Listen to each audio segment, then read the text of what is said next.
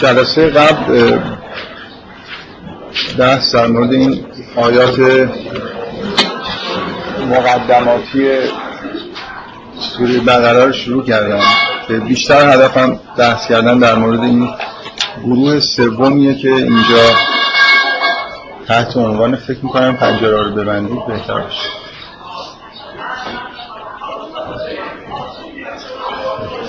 مربوط به انتخابات میشه؟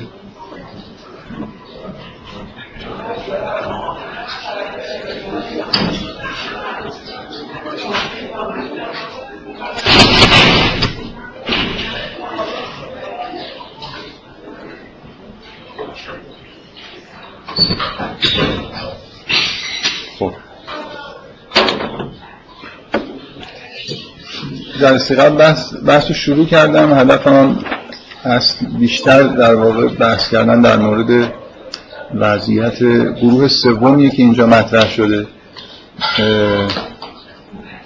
خوشبختانه یه سری بحثایی تو کلاس جلسه قبل شد و یه عده خورده مقاومت نشون دادن که این افرادی که اینجا معرفی شدن رو عینا مثلا معادله با منافقین به اون معنای متعارفی که تو ذهن آدما هست بگیریم یا نه. یعنی اینا آدمایی هستن که تظاهر به ایمان می‌کنن. به این معنی که معمولا در مورد افراد منافق فهمیده میشه کسایی که مؤمن نیستن. مثلا فرض کنید به دلیل منافعی که دارن حالا یه جوری ادای مؤمنین رو در میارن و قصد ممکنه خرابکاری داشته باشن. من توی جلسه قبل یه خود بحث کردم. الان می‌خوام در واقع اون بحث یه خود تکمیل بکنم. سعی کنم استدلالای کافی بیارم که اینا با اون تصوری که به طور عرفی وجود داره در مورد منافقین توصیف هایی که تو قرآن در موردشون هست سازگار نیست. به اضافه این که من می‌خوام تاکید بکنم که اون تصور عرفی که در مورد منافقین وجود داره با خود منافقین هم تو قرآن سازگار نیست. چه برسه با این گروهی که یه خورده اوضاع و احوالشون با منافقین متفاوت. من تصورم اینه که اون ایده ای که وجود داره که منافق یعنی کسی که ایمان نداره و به یه معنای خودش هم می‌دونه که ایمان نداره ولی مثل نماینده کفار در جمع مؤمنینه. خودشون مثلا یه جوری مؤمن جا زده برای خاطر اینکه حالا به منافعی شاید برسه. فکر می‌کنم این تصور در مورد یه آدم وجود داشته باشه اون آدم بنا به تقسیم بندی هایی که اولین سوره اومده جزو کفار حساب میشه.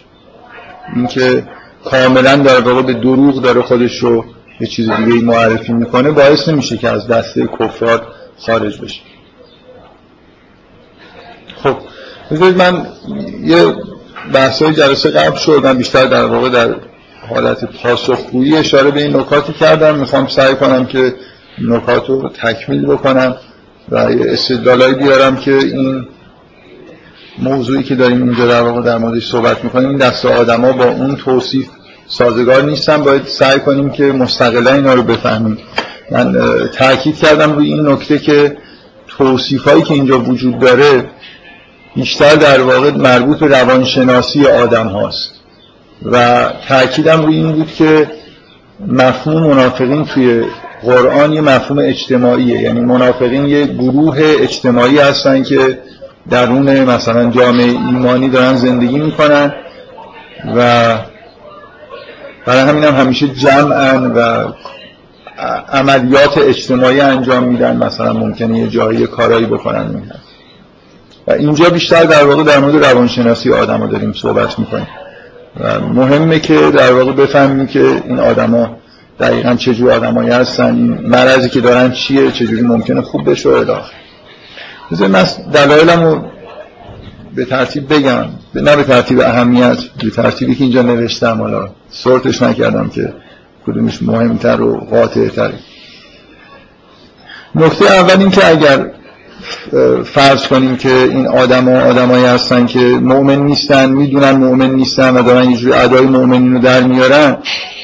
این سازگار با خود این متنی که داریم می‌خونیم نیست از این جهت که یه جورایی بیمعنیه که من یه تقسیم بندی انجام بدم که یه قسمتش مثلا متقینه که یه تیپ آدم های خاصی از در روانشناسی هستن در واقع. لزوما یه آدم متقین آدمایی نیستن که یه جمعی از آدم های متقی رو تشکیل داده باشن توی اجتماع. بعد به کفار اشاره بکنم که کفارم در واقع آدم های خاصی از در روانشناسی هستن کسایی هستن که حقیقت رو نمی‌بینن انکار می‌کنن. همونطوری که اینجا اومده مثلا ختم الله علی قلوبهم و سمعهم. بعد گروه سوم یه گروهی باشه که اصلا هم ارز با اینا نیست. این منظورم چیه مثلا من اگه بگم مردم عبارتند از متقین و کفار و مثلا طرفدارای تیم رئال مادرید. یه جوریه دیگه اینکه مثلا این موضوع مثلا طرفداری از یه تیم باشگاهی که توی عرض به اصطلاح تقسیم بندی نیست. اگه آدما رو از روانی دارم یه حرفایی در موردشون می‌زنن اینکه یه دفعه بپرم و یه چیزی بگم که توی این تقسیم بندی اصلا نمیگنجه یعنی به اصطلاح از کاتگوریش اصلا هم ارز با اینا نیست. در یه رده نیستن.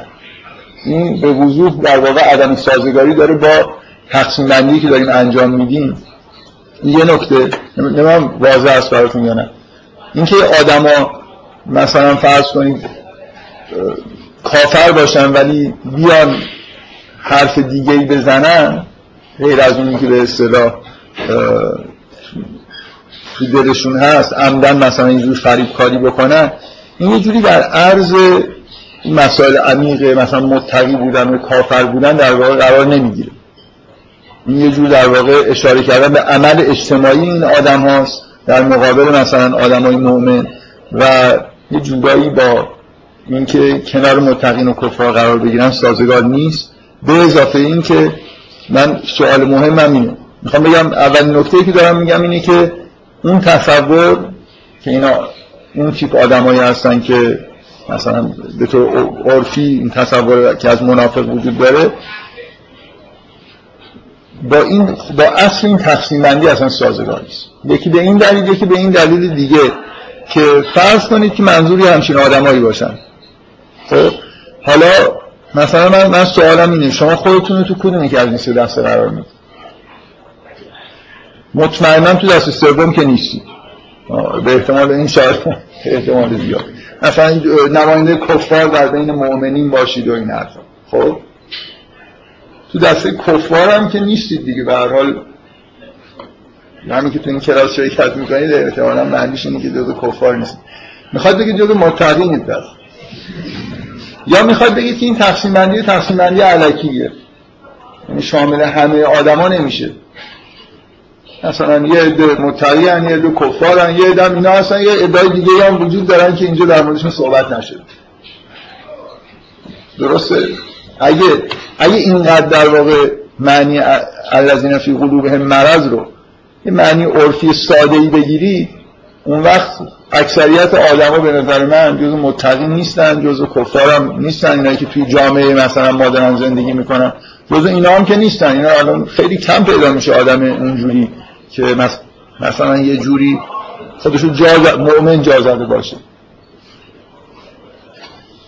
ولی من فکر می‌کنم که اگه تعبیری داشته باشیم که یه جور تعبیری باشه که همه آدما رو در بر بگیره یعنی آدما در دو تا قطب کفر و تقوا و آدمای بینابین این دو تا قرار بگیرن که همه آدمای بینابین جزء این دسته سوم باشن. وقتی این تقسیم بندی تقسیم بندی معقولتریه و اون مشکل عدم هم ارزی رو هم یه جوری در واقع نداره. اگه بتونیم یه همچین تعبیری ارائه بدیم خب واضحه که تعبیر بهتر من می‌خوام بگم اون تعبیر عرفی اصلا این تقسیم بندی رو به هم می‌زنه. از لحاظ منطقی. هم اکثریت آدما رو فکر می‌کنم شامل نمیشه این تقسیم بندی و به اضافه این که از این این دومی که دارم میگم نقص حساب نمیشه. کسی تعهد نکرده که هر تقسیم بندی شامل همه آدما بشه. ولی من حرفم اینه که اگر معنی جور دیگه شما معنی بکنید که با آیات سازگار باشه و در عین حال به تقسیم بندی جامعه بشه خب واضحه که برتری داره معنی که دارید انجام می‌دید دیگه. و نکته اولی که گفتم اینه که اصلا اون تقسیم بندی یه جوری هم ارزه و در یه رده با این این هم ارز که میگم ارزش با عین و ذات نوشته میشه. در تقسیم بندی در ارز اینها نیست. مثلا اون یه جوری در رده دیگه در طول اینا مثلا قرار نیست خب این یه نکته که اصولا این تقسیم بندی خودش مخالفت می‌کنه با اینکه اون تعبیر ساده رو بخواد دومین نکته که من دفعه قبل روش تاکید کردم اینه که اصلا این نامگذاری که در واقع اینجا وجود داره توی این آیات به اینا عنوان الذین فی قلوبهم مرض داده نشده. ولی ما توی قرآن اینا رو تحت عنوان الذین فی قلوبهم مرض می‌شناسیم. و طبعا ویژگی اصلیشون اینه که این نام براشون انتخاب شده. بنابراین ویژگی اصلی این آدم اینه که در قوای شناخت قلب هم توی قرآن جزو قوای شناختی حساب میشه. لهم قلوب الله یفقهون یه جور مرکز درک حساب میشه درک های عمیق.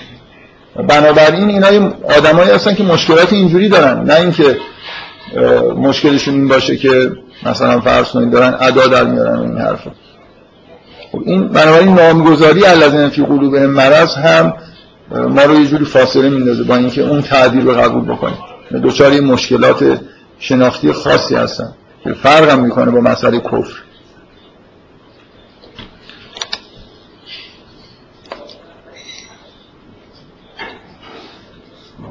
بعد من دفعه قبل باز یه نکته رو که اشاره کردم و روش تاکید کردم تمثیلایی که در انتها اومده. این تمثیل به هیچ وجه تمثیل خوبی برای وضعیت آدمایی که اینجا شما در هر دو تا تمثیل حداقل چیزی که می‌بینیم آدمایی هستن که یه جوری دنبال نور و روشنایی میگردن که حرکت بکنن ولی نور و روشنایی ندارن. یا به طور موقتی نورهایی ایجاد می‌کنن یا در سایه نورهایی که ایجاد شده می‌خوان حرکت کنن و انگار خداوند میگه که من خدا نمی‌ذاره که اینا از این نورهای موقت استفاده بکنن. بنابراین مشکلشون اصلا انگار به نظر میاد می‌خوان یه حرکتی بکنن گاهی به دنبال نور میگردن ولی نور ندارن. این غیر از اینی که مثلا اینا موجوداتی باشن که در اجتماع دارن این فعالیت هایی می‌کنن. کاملا این تمثیل ها یعنی کسی که اون تعبیر رو برای این آیات میاره باید جوابگو این باشه که این تمثیل ها معنیش چیه. چطور اون آدم ها مثلا با یه همچین شرایط درونی که تو این تمثیل ها نمایش داده شده سازگاره؟ نکته ای که الان فکر می‌کنم یادم نیست که جلسه قبلش اشاره کردم یا نکردم اینه که شما در مقدمه سوره بقره باید موضوعی رو تصور کنید که مطرح شده که با محتوای سوره بقره یه ارتباط خیلی عمیقی داشته باشه. شما کجای سوره بقره مسئله نفاق به اون معنای عرفیش رو می‌بینید؟ سوره بقره بیشتر در مورد مثلا بنی اسرائیل داره بحث می‌کنه. بنی اسرائیل که منافق اون شکلی نیستن که مثلا نماینده فرعون در چیز موسا باشن. همه تقریبا پیروان موسا اصولا همین کسایی هستن که به عنوان بنی اسرائیل دارن مورد خطاب قرار می‌گیرن. بنابراین شما یه تعبیری بکنید که این تصمیم بندی اولیه رو با محتوای سوره که در مورد نزول شریعت و عکس عمل مثلا آدما در مقابل شریعت تجدید شریعت و اینا سازگار باشه طبعا تعبیر بهتری کردید. فکر می‌کنم این تعبیر تعبیر ضعیفیه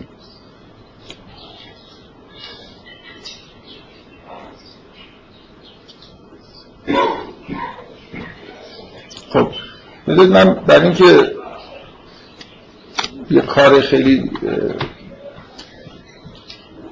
در واقع روشنتری انجام بدیم این واژه الذین فی قلوب مرض رو توی قرآن نگاهی بکنیم دیگه. فکر می‌کنم شاید بعضیاتون این کار رو از جلسه قبل حالا کرده باشید و کرده باشید فکر کنم من دفعه قبل اونقدر همه آیات یادم نبود. مثلا امروز که داشتم نگاه می‌کردم خب احساس کردم که حداقل یه آیاتی هست که خیلی سوال برانگیزتر است از اونایی که من دفعه قبل گفتم. مثلا این آیات از یقول المنافقون والذین فی قلوبهم مرض. وقتی منافقین و اونهایی که در قلبشون مرض گفتن. اینکه اینا منافقین نیستن دیگه. تعبیر کردن این که اینا همون منافقینن تضاد داره اصلا با این آیه ای که منافقین و الذین فی قلوبهم مرض رو کنار هم دیگه میاره. و این یکی آیه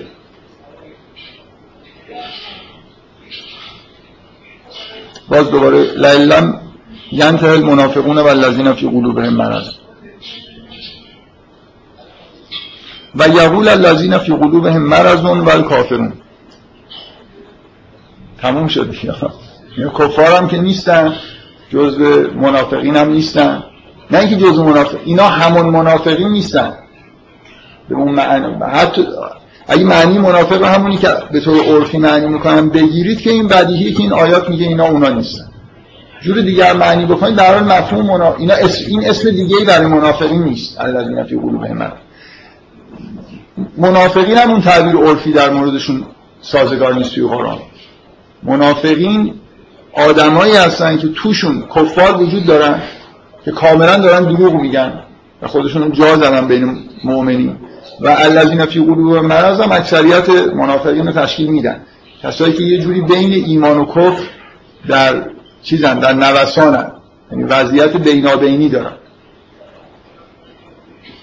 و علت این که نام, نام, نام منافقین در قرآن به عنوان نام خاص مرتبا ذکر میشه منافقی گروه اجتماعی هستن در بین مؤمنین که یه جور در واقع اخلالایی توی جامعه مؤمنین ایجاد می‌کنن.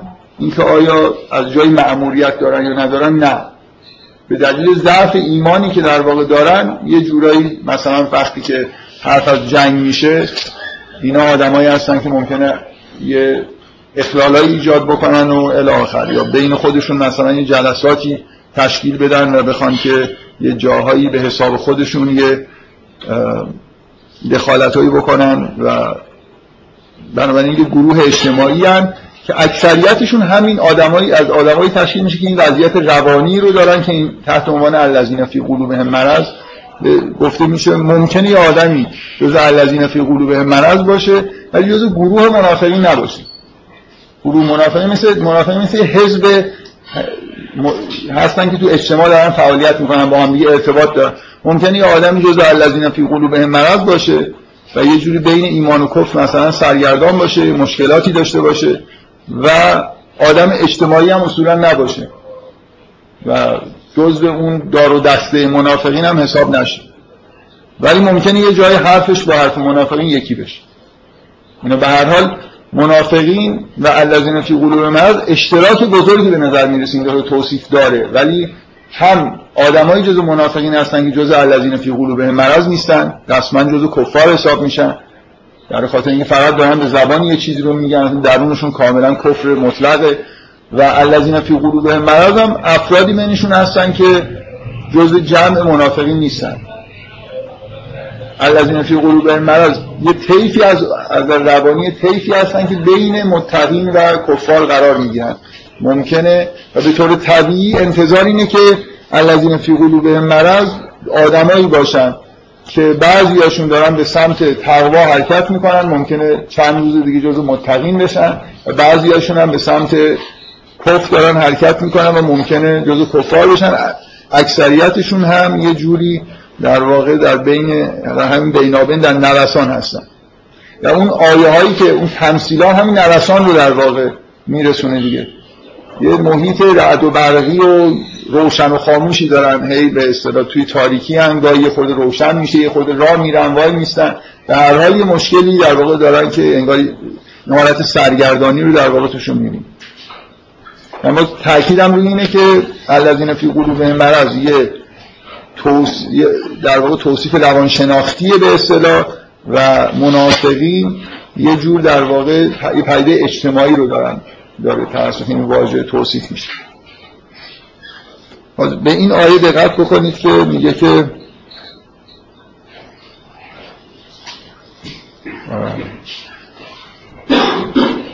آیه هست که من الان پیدا نمی کنم بذارید من آیات مربوط به الذین فی قلوب مرض چون تعداد زیاد نیست یه اشاره به همشون بکنم بد نیست. بغیر از آیاتی که تو سوره بقره هست. مثلا فتر الذین فی قلوبهم مرضون یسارعون فیهم. این باز یه جور در واقع من حالا نمی‌خوام آیه رو از یقول المنافقون و الذین فی قلوبهم مرض غر هؤلاء دینهم. و اما الذین فی قلوبهم مرضون فزادتهم رجسا الی رجسهم. این همون آیه شروع اون آیه‌ای که من دفعه قبل بهش اشاره کردم که توی سوره توبه است که بعدش میگه که اینا آدمایی هستن که ما هر سالی و اما الذین فی قلوبهم مرضون فزادتهم رجسا الی رجسهم. این مثل همین آیه‌ای که میگه که فزادهم الله مرضا. کسانی که در قلبشون مرضه خداوند پلیدی رو بر پلیدیشون اضافه می‌کنه و ما تو و هم کافرون. و میمیرن در حالی که کافر. اولا یرون انهم یفتنون فی کل آمن مرتن او مرتین ثم لا آیا نمی‌بینی که آیا نمی‌بینند که هر سال دو بار یا یک بار یا دو بار مورد آزمایش قرار می‌گیرن ولی توبه نمی‌کنن. ولا هم یذکرون و متذکر نمیشن. بنابراین اینا یه آدمایی هستن که یه جوری برای در این حد مورد نظر هستن. این مثل همون لحظه که یه رعد و برقی نوری چیزی در واقع می‌بینن ولی حاضر نیستن که توبه بکنن. بنابراین به وضوح مشکلشون گناهکار بودن و یه جور در واقع سابقه بد داشتنی که باید ازش برگردن و جز گروه مؤمنین باشن. و اینکه وقتی میمیرن کافرن برای خاطر اینکه اینا در واقع یه جوری به شرایط من توصیف کلی که کردم این بود که برای خاطر اینکه این تقسیم بندی رو اگه بخواید تقسیم بندی جامع در نظر بگیرید گفتم ساده ترین توصیف اینه. مثل اینکه که حقایقی وجود داره مردم یا این حقایق رو می‌بینن یا نمی‌بینن. اونایی که می‌بینن کسایی هستن که خب جزو متقین حساب میشه که غیب رو انگار دارن مشاهده می‌کنن به سمت غیب حرکت می‌کنن با غیب در ارتباط هستن و اون توصیف اولیه سوره بقره. اونایی که نمی‌بینن باز خودشون دو دستن. اونایی که نمی‌بینن و آگاهن که نمی‌بینن قبولم ندارن که چیزی هست که اینا نمی‌بینن. اینا جزو به اصطلاح کفارن. مخالف این هستن که چیزی وجود داشته باشه تکذیب می‌کنن. و کسایی هستن که تکذیب نمی‌کنن. یه چیزایی به هر حال ممکنه ببینن حتی. در سای روشن. و یه جورایی ادعای ایمان دارن. معنیش هم این نیست که می‌فهمن که ایمان چیه. آیا ما داریم؟ ممکنه. به نظر می‌رسه که اکثرا وضعیتشون اینجوریه که فکر می‌کنن جزو مؤمنینن. ولی جزو مؤمنین نیستن. ادعای ایمانشون کذبه. ولی نه به این معنا که دروغ آمدانه دارن دروغ میگن. اینجوری اگه نگاه کنید این سه دسته همه آدما رو شاملن. بر حسب البته تقسیم بندی ها مثل همه تقسیم بندی ها حالت فازی داره یعنی مرز بندی ها خیلی دقیق نیست. شما نمی‌تونید معنی دیدن و ندیدن رو خیلی روشن بکنید بگید که الان این آدم این با این رزولوشن مثلا ببینه این دیگه جزء متقینه. اگه خود مثلا یه ذره رزولوشنش کم بشه این میشه جزء مثلا غیر متقین. مرزی وجود داره بین مثلا متقین و الذین فی قلوبهم مرض کسایی که دارن ممکنه در حال حرکت به سمت تقوا باشن. خود خود متقین یه حالت سیالی دارن همین توصیف که میگه که یؤمنون بالغیب به حالت مزارع میاره مثل آدمایی هستن که دارن جذب شدن و دارن میرن اصلا به سمت لایه های پنهان وجود. یه چیزایی دیدن و نظرشون انگار جلب کرده در همون جهت دارن حرکت می‌کنن و الذین فی قلوبهم مرض در حال سیر نیستن. در حال نوسان هستن. نوسان بین خوبی و بدی نوسان بین کفر و تقوا. و همه این توصیف هایی که تو قرآن هست اینجوری اگه یه خود کلی تر نگاه کنید اینا همه معنی پیدا می‌کنه.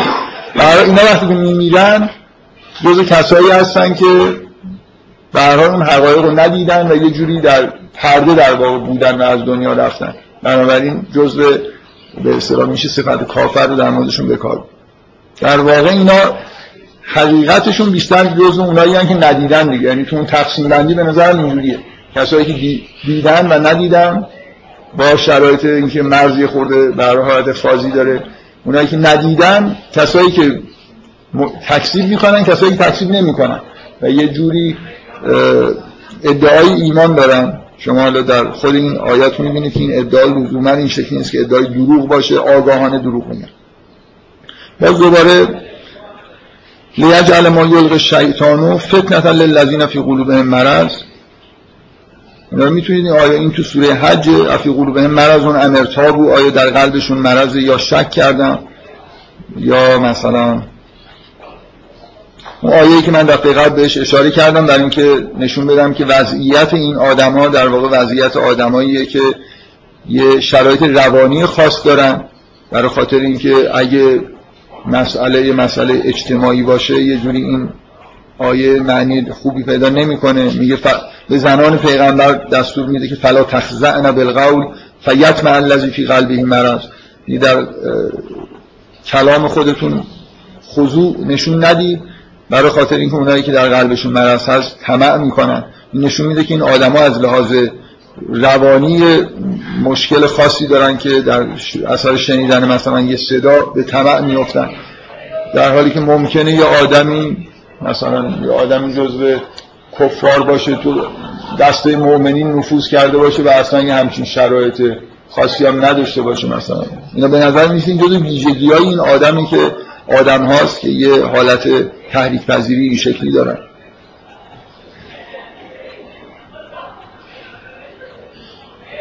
فایز این آیه خیلی آیه جالبیه. فایدا انزلت سورتون محکمه و از دو که فی حلقتال وقتی که سوره محکمی نازل میشه و درش حرف از جنگ و قتال میشه رأیت الذین فی قلوبهم مرض. این آدمایی که در قلبشون مرض هست رو می‌بینی. ینظرون الیک نظر نقشی علیه من الموت. اگه اشتباه نکنم بقیه. مثل کسی نگاه می‌کنن که دیگه مرگ اینا رو در بر گرفته از ترس دارن مثلا میمیرن اینا,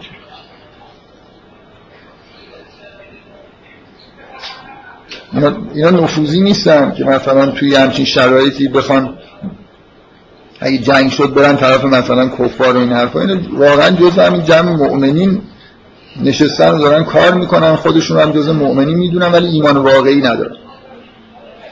دیگه بله. یه لحظه اجازه بدید من ببینم اگه نکته خاصی هست. خیلی هم طولانی نشه. دیگه بقیه مورد یه چیزایی مشابه اینه به هر حال اینا توصیفایی که توی آیات دیگه هست مخصوصا اینکه همراه با منافقین بعضی جاها به عنوان یه گروه دیگه انگار دارن ذکر میشن نکات مهمیه که باید بهش دقت کرد بفهم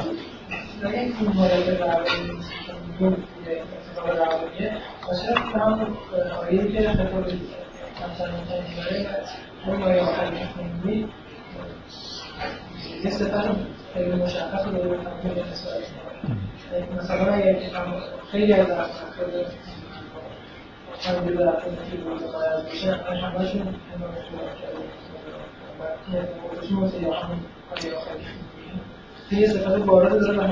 خب مثلا وقتی یه آدمی ایمان به آخرت به معنای واقعی کلمه نداره از مرگ و قتال و اینا میترسه دیگه.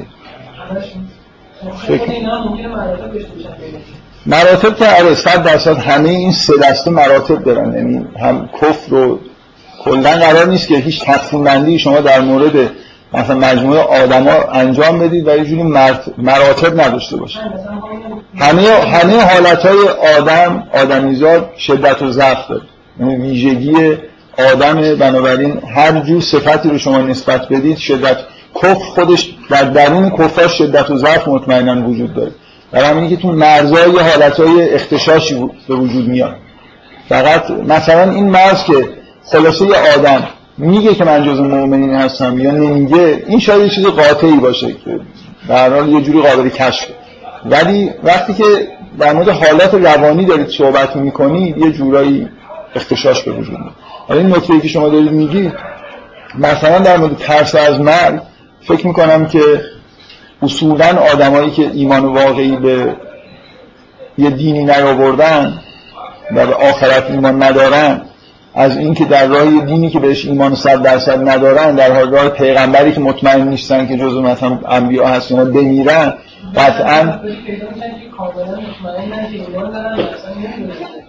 باشه ولی اون حالت ترس که دیگه با خداگاهی خودشون نمی‌تونن غلبه کنن بهش. حالا فکر کنید که جزا این آدمای اتفاقا الان تو همین توصیفایی که تو سری بقره هست می‌بینید که بعضیاشون زیادی هم ادعای ایمان و این حرفا دارن. یعنی یه جوری ایمان مؤمنین رو هم قبول ندارن.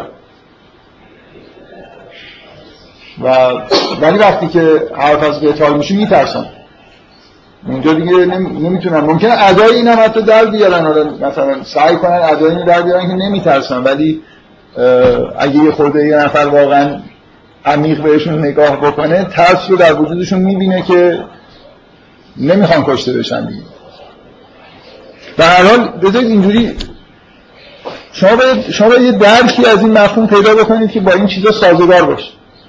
یعنی اگه الان شما احساستون اینه که یه چیزی دارید می‌فهمید از الذین فی قلوبهم مرض که با این توصیفا سازگار نیست باید درکتون رو یه جوری هماهنگ بکنید دیگه. اینا اینا توصیفاییه که از گروه الذین فی قلوبهم مرض توی قرآن وجود داره. و مطلقا به نظر من دلایلی من دارم میارم اینه که سازگار نیست با اینکه فکر کنیم اینا یه آدمای کافری هستن که دارن عمدن ادای مؤمنین رو در میارن. مثلا آرام بحثایی که دفعه قبل می‌شد و من دیدم که توی خب بعضی از تفاصیل هم همینجوری برخورد میشه یعنی اینا رو همون منافقین. مثلا بعضی رسما می که اینا منافق منظور از این آیات منافقین هم مثلا. من به نظرم میاد که حداقل این آیاتی که میگه الذین منافقون و الذین فی قلوبهم مرض که دیگه قطعا تناقض داره با اینکه اینا همون مفهوم منافق همون اسم دیگه در منافقین باشه. من سعیم اینه که بگم اولا منافقین توی قرآن یک گروه اجتماعی هم بیشتر و اینجا یه پدیده روانشناسانه رو قرآن داره مطرح می‌کنه در مورد درون آدم رو داره صحبت می‌کنه که چی میگذره. و بنابراین اینا, اینا با منافقین یه جور اشتراک دارن ولی دقیقا منافقین نیستن. فکر می‌کنم طبیعی اینه که فرض کنیم که تو هر جامعه که منافقین درش وجود دارن اکثریتشون از همین تیپ آدما تشکیل شده باشه. نزدیک هم به منافقین. ولی در هر دو گروه آدمایی هستن که تو اون یکی نیستن. خب.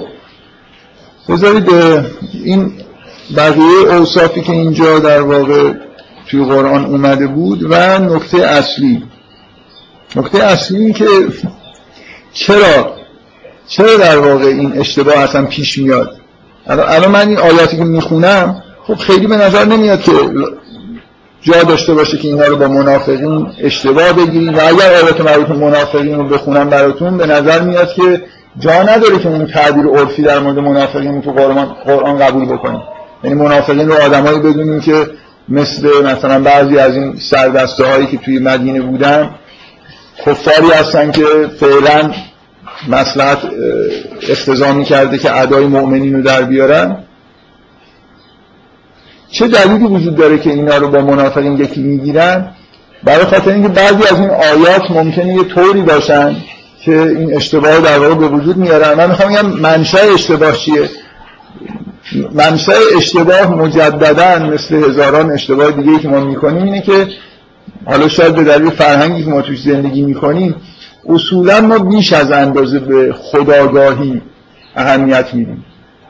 و مثلا فرض کنید وقتی که یه حرفی رو یه نفر می‌زنه یه کاری رو یه نفر می‌کنه و مثلا قرآن بهش داره نسبت میده به یه معنایی این رو خیلی به اصطلاح معنی ظاهریش رو می‌گیریم. مثلا اون بحثی که دفعه پیش قبل پیش اومد اینکه مثلا اگه بگیم که اینا خود می‌کنن یعنی میشینن فکر می‌کنن و تصمیم می‌گیرن که مثلا یه فریبی به کار ببرن. ما معمولا خود اینجوری می‌فهمیم. و من به شدت می‌خوام شما رو به این نکته در واقع متوجه بکنم که قرآن اینجوری نگاه نمی‌کنه به اعمال انسان ها یعنی فرق نمی‌کنه که شما یه عمل فریبکارانه انجام بدید با قصد رسما بشین پیش خودتون فکر کنید که من می‌خوام فریب بدم. یا یه عمل فریبکارانه دارید انجام می‌دید و تصمیم خاصی هم نگرفتید ولی تو اون عمل یه فریبی هست. تصمیم بگیرید که دروغ بگید یا یه حرفی که راست نیست رو بزنید. حالا مهم نیست که رسما در یه جلسه ای مثلا کتبی کرده باشید که من می‌خوام برم دروغ بگم. حتی دفعه قبل اشاره به آیه کردم که در یه جایی خداوند میگه که من اصلا فرق نمی‌کنه که شما یه حرفی رو بزنید یا نزنید. یعنی همین که مثلا توی دلتون یه چیزی هست که بگید ولی به زبان نمیارید این انگار این حرف حساب میشه براتون. نه اینکه این دو تا حالت فرق نداره ولی حتی وقتی که حرف از این میشه که اینها می‌گویند حتما نباید معنیش این باشه که اینا میگن یعنی اینکه به زبان میارن. گاهی, گاهی تو قرآن مثلا این تعبیر هست. یقولون به افواههم مثل اینکه دیگه یعنی تاکید رو اینه که این قول رو به با دهان خودشون مثلا از, از زبانشون بیرون اومد. شاید هم در درون خودشون گفته باشن. من یه بار مثلا تو درسایی که در مورد سوره یوسف بود در مورد این صحبت کردم که یه جایی از قول یوسف این عبارت هست که میگه قال انتم شر مکانا. اونا یه حرفی می‌زنن و میگن که یوسف دزدی کرده. این برادرش دزدی کرده همونطور که برادر قبلیش دزدی کرده بوده. یوسف یه چیزی می‌خوان یوسف میگه قال انتم شر مکانا. مثلا اونجا بدیهیه که این حرف به زبان نمیاره یوسف. تو دلش اینو در واقع میگه. ولی تو قرآن اینجوری نیست که وقتی که اینو داره نقل می‌کنه مثلا حتما باید ذکر بکنه که در دل خودش گفت یا یعنی به زبان آورد در حال اینو گفت. مثلا اینکه در ذهنش این گذشت و این حالا شرایط طوری بود که یوسف نمی‌تونست این حرف رو بزنه ولی این حرف حرف یوسف.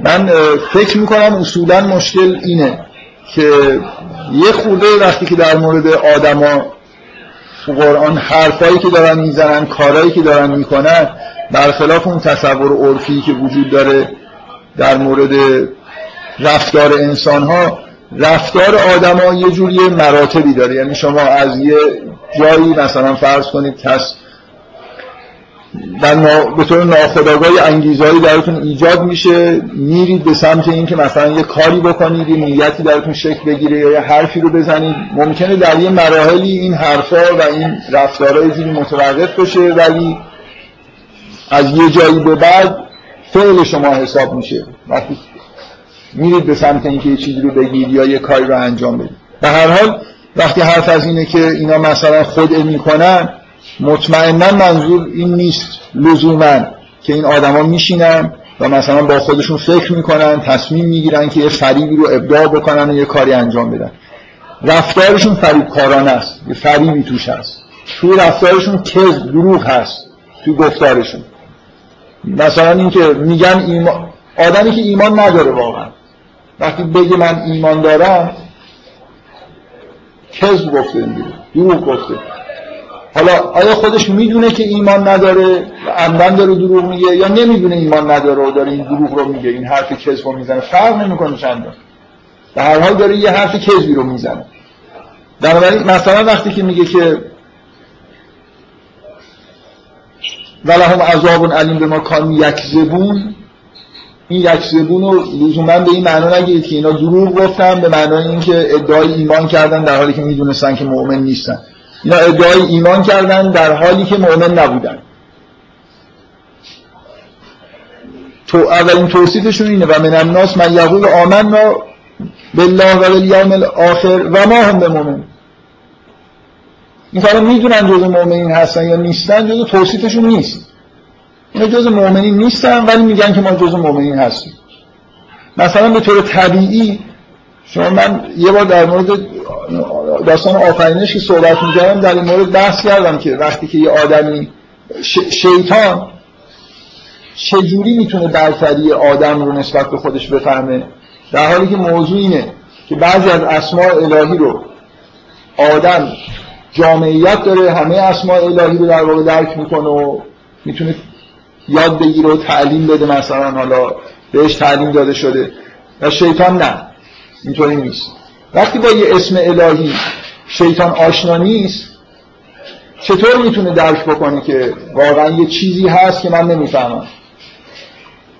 یه خود سخته که وقتی شما یه چیزی رو احساس نکردید و نفهمیدید بفهمید که یه چیزی اونجا هست که نفهمید. من یه واقعا یه خودش دیر تجربه ای که برام به وجود اومد توی زندگی مثلا دانشگاهی این بود که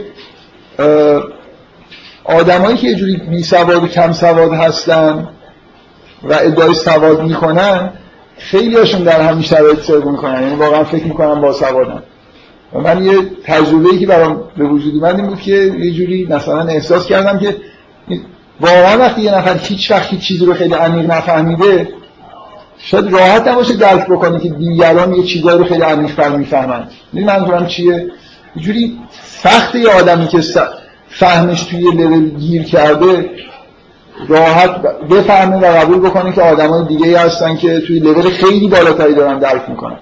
شما همین الان کجا می‌فهمید که مثلا درسی رو که در یه حدی فهمیدید و فکر می‌کنید خیلی خوب فهمیدید آدمایی نیستن که خیلی خیلی عمیق‌تر و روشن‌تر از شما اونجا دارن این چیزی رو درک می‌کنن مثلا تو ریاضیات در زمینه هندسه. فکر می‌کنم درک هندسه خیلی مراتب داره. و فکر نمی کنم راحت باشه که یه نفر برای خاطر اینکه یه چیزی خیلی شهود می‌خواد بعضیا می‌بینن بعضیا نمی‌بینن. مثلا وضعیت من یه بار یه در مثال یه تجربه شخصی بزنم از دیدن من. تو اولین جلسات فکر می‌کنم و نمی‌دونم در جلسه بین یک تا سه. در مورد همین مسئله شناخت یه تمثیلی استفاده کردم در مورد دیدن اون چیزایی که بهش می‌گفتن تصویرهای سه بود اینکه یه تصاویری بود یه ما خیلی مد شده بود توی نشریات چاپ می‌کردن یا حتی فکر کنم جداگانه میفروختن که اگه شما با یه ترتیب خاصی بهشون نگاه می‌کردید تصویرهای در هم و بر همی بود که یه جور خاصی نگاه می‌کردید یه نقش برجسته خیلی زیبایی رو توش می‌دیدید که خیلی تجربه جالبی بود. دیدن این نقش خیلی شفاف و روشن و قشنگی که اونجا هست. بعد من یه تجربه یادم نیست که اون جلسه در مورد این صحبت کردم یا نه. در اینکه موضوع صحبت اون موقع این تیپ افراد نبود. فرق بین دیدن و ندیدن و این حرفا بود در مورد حقیقت. من یه با یه شخصی آشنا بودم که خیلی زود این تصاویر رو می‌گرفت و میگه این مثلا فرض دلفینه اینو نگاه میگه بعد به من می‌گفت که میگه اون کاری که تو می‌کنی که نمی‌دونم مثلا می‌گیری جلوی چشم تو حرکت میدی تا کم کم تصویر رو ببینی اون لازم نیست. و اگه چشماتو به هم دیگه نزدیک بکنی واقعا این کار نمی‌کرد. همین تصویر رو نگاه می‌کرد می‌گفت این دلفینه و خیلی عجیب بود خیلی سریع هم نسبتا درشش میده یعنی چشمات هم به هم نزدیک بکنی همون اتفاق میفته بعد من این کاری کردم. و اتفاقی که میافتاد این بود که اون تصویر رو می‌دیدی ولی نه به اون کیفیت جالب و خاصی که با اون روش می‌دیدی بیشتر در واقع تو رفتگی می‌دیدی. بنابراین تشخیص می‌دادی که مثلا یه دلفین. ولی اصلا اون کار اصلی رو که انجام می‌دادیم دلفین مثل یه حالت براق و شفافی از تو تصویر میومد بیرون. یه حالت خیلی زیبا و جالبی داشت. و این آدم در تمام این مدتی که به سرعت این چیزایی دیده بود نفهمیده بود که هیچ وقت ندیده واقعا این تصویرهای سوادی اون پشت است. در اینکه حاله از این چیزو می‌دید و ازش هم میپرسیدن مثلا می‌گفت این دلفین آره می‌گفتن دلفین شیر شیر آره یه چیز دقیقا برعکس یه چیز فرو رفته چیزی می‌دید. که اصلا حالت براقی و شفافیت نداشت. ببینید چجوری این آدم می‌تونه که یه نفر نیاد و بهش مثلا ثابت نکنه این خیلی سخته دیگه. تا یه حدی آدم می‌تونه مثلا یه عمر همین چیزو ببینه و و نفهمه که یه چیز دیگران چیز دیگه دارن می‌بینن. و اینکه تا وقتی حرف زدنه که خب این شاید یه سریعتر هم مثلا این تصاویری داره می‌بینه. اینکه دیگران اینو واضحتر دارن می‌بینن یا نمی‌بینن و یکی باید بیاد مثلا براش دقیقا تو اینجا خیلی توضیحش ساده است و اینکه میشه بهش گفت ما برجسته می‌بینیم. خب اون نگاه می‌کنه می‌بینی نه من مثلا فرو رفته می‌بینم. ولی ممکنه که یه روش دیگه ای داره به کار می‌بره برجسته می‌بینه. فقط وضوحش به اون زیبایی و وضوحی که دیگران می‌بینن نیست. حالا چجوری می‌خوای بهش بگی که تو ما واضح تر می‌بینیم تو واضح نمی‌بینیم هر چی بگی اونم فکر می‌کنه همینو داری می‌بینی مثلا شاید داری اقراق می‌کنی. یه آدمی که ایمان نداره و اون تجربه خاص ایمان آوردن و از روانی تجربه نکرده چطوری می‌تونه بفهمه که یه آدمی که مثلا ایمان به معنای واقعی داره الان حالش چجوریه؟ وقتی میگه من مثلا وقتی داره نماز می‌خونه وقتی داره با خدا ارتباط برقرار می‌کنه وقتی میگه من خدا رو قبول دارم ایمان آوردم یعنی چی؟ چقدر وضوح داره این چیزی که داره در موردش صحبت می‌کنه؟ خب من فکر می‌کنم که نکته هم اینجاست یعنی این تقسیم بندی به این دلیل تقسیم بندی جامعه که داره در مورد همین صحبت می‌کنه که بین بین مؤمنین آدمایی هستن که ادعای ایمان دارن قصد فرید به معنای آگاهانه رو ندارن و خیلی هاشون نمی‌دونن که ایمان چیه. بنابراین لحظه ای که میگه من جزو مؤمنین هستم فکر می‌کنه شاید داره راست میگه ولی این حرف دروغه. این حرف کذبه. این آدم به اون تجربه مثل اون آدم اگه بگه من این تصاویر سه رو می‌بینم داره کذب میگه. برای اینکه اون تصاویر سه رو به معنای واقعی کلمه نمی‌بینه. چیزهایی داره می‌بینه. مثل این آدما که توی سایه روشنا و رعد و برقای ممکنه حال چیزهایی ببینن واقعا. یه جوری ممکنه این آدما به یه معنایی مثلا با استدلال های عقلی براشون ثابت شده باشه که مثلا خدا هست. ولی این ایمان آوردن نمیشه. یه آدمی که با استدلال فلسفی اعتقاد پیدا کرده به اینکه خدا هست این لزوما این جز مؤمنین حساب نمیشه. اگه بگه من ایمان دارم این حرف می‌تونه کذب حساب بشه دیگه. برای خاطر اینکه اون تجربه ای که بهش بشه گفت ایمان آوردن اون رو در واقع تجربه نکرد. حالا اینکه این اگه این تعبیر قبول بکنید حالتی که اینا یه طیفی از آدما هستن کاملا مشخصه دیگه. مثل اینکه شما بگید آدمایی اصلا دقیقا وصل به کفارن یعنی قلبشون هیچ چیزی درش انگار منعکس نشده و یه آدمایی هم به اینکه ایمان بیارن و هر در حسب اینکه چه مقدار در واقع درک شهودی دارن و واقعا یه حقایقی رو درک کردن توی این بینابین این آدم ها قرار میدن بفهم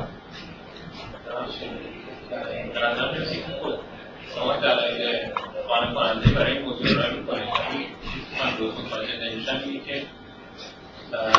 خلعه یه وضعیت کاملا ناخداگاه که شما ازش صحبت می‌کنید با یه جور میل خطایی یا یه جور به طور معوج حقیقت رو باستاب دادن چه فرقی می‌کنه؟ این خلعه کاملا ناخداگاه فرقش مثلا با اشتباه چیه؟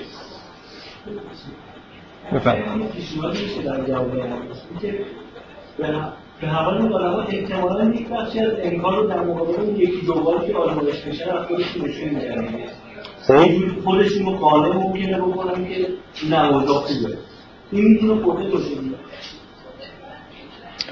اینکه این آدما به تعبیری که تو این آیات هست یه جوری زلالت رو به هدایت مبادله کردن. مثل در بازار هدایت بهشون عرضه شده زلالت بهشون عرضه شده و اینها زلالت رو انتخاب کردن. بنابراین به یه معنایی خب در یه سطوحی یه فعلی رو انجام دادن که می‌تونستن انجام ندن. این شکلی نیست که هیچ وقت همه مثلا این چیزا در ناخداگاهشون در, در عدم دسترسشون بوده در واقع گذشته. یه چیزی حداقل مثلا اینکه سال دو بار یکی دو بار آزمایش میشن توی لحظه هایی مثل اینکه هدایت بهشون عرضه میشه می‌تونن بیان این ور و در راه اینکه به این سمت برسن در واقع قرار بگیرن ولی یه جاذبه هایی وجود داره که اینا رو در واقع سر جای خودشون نگه میداره یا به سمت ته قرار میداره و نمی‌دونم حالا اینکه در استفاده از فعل خدعه مثلا من دقیقا اینجوری استدلال کردم برای اینکه این خدعه رو اگه بخواید خداگاه کاملا تعبیر بکنید اشکالی که پیش میاد اینه. که خب. معنای خود ناخداگاه رو روشن نیست این مثلا کسی که گناه می‌کنه یا میل خطایی داره آیا یه جوری وضعیت روانیش اول خوده ناخداگاه بوده و بذارید یه لحظه اجازه بدید. شما اینو براتون روشنه که یه آدمی کذب میگه ولی اراده نمی‌کنه که کذب بگه. کافیه که حرفی بزنه که مطابق با حقیقت نباشه. ولی اینکه اراده کرده باشه که حقیقت رو بگه. این هم کذب حساب میشه. رفتار فریبکارانه در واقع یه تعمیم همین مفهوم کذب دیگه.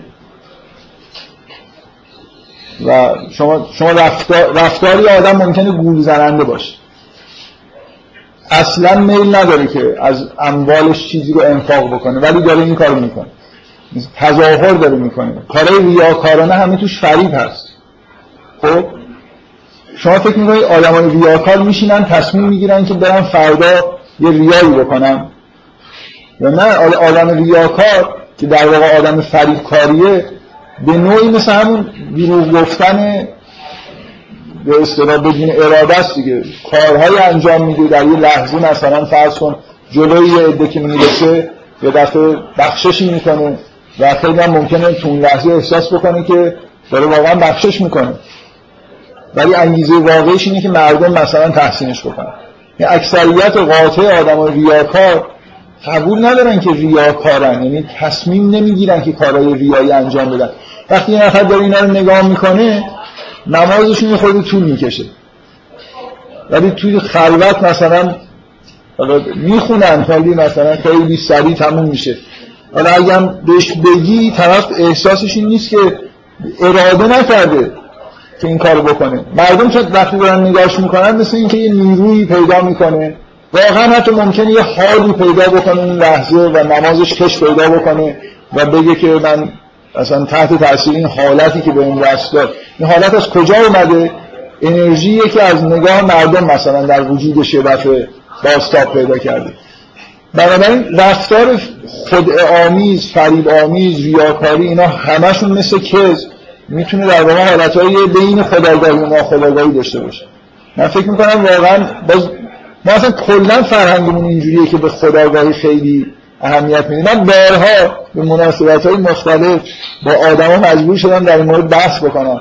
که شما اشتباه می‌کنید اگه فکر می‌کنید که آدمایی که مثلا بدن هر کاری که دارن می‌کنن اینا واقعا احساس می‌کنن دارن کار بد می‌کنن. خیلی به نظر خیلی نادر آدمی که قبول بکنی که آدم بدیه. یعنی جنایت کارترین آدما یه جورایی برای خودشون توی یه دنیایی می‌سازن یه دو... در در واقع در همینه که اینجا حرف از اینه که اینا دارن خودشون فریب میدن. در درون این آدما یه دنیای خیالی در واقع به وجود میاد که توش آدم خوبی حساب بشن. و مثلا آدم ریاکار که من فکر می‌کنم اکثریتشون تو آدم های مذهبی کلا تو جوامع مذهبی ریاکاری یه چیز دیگه یه به اصطلاح سندروم خطرناکیه که هر چقدر اون جمع مثلا ایدئولوژیک تر باشه ریاکاری توش یه حالت اپیدمی بیشتری پیدا می‌کنه. یعنی من منظورم می‌فهمید یا نه؟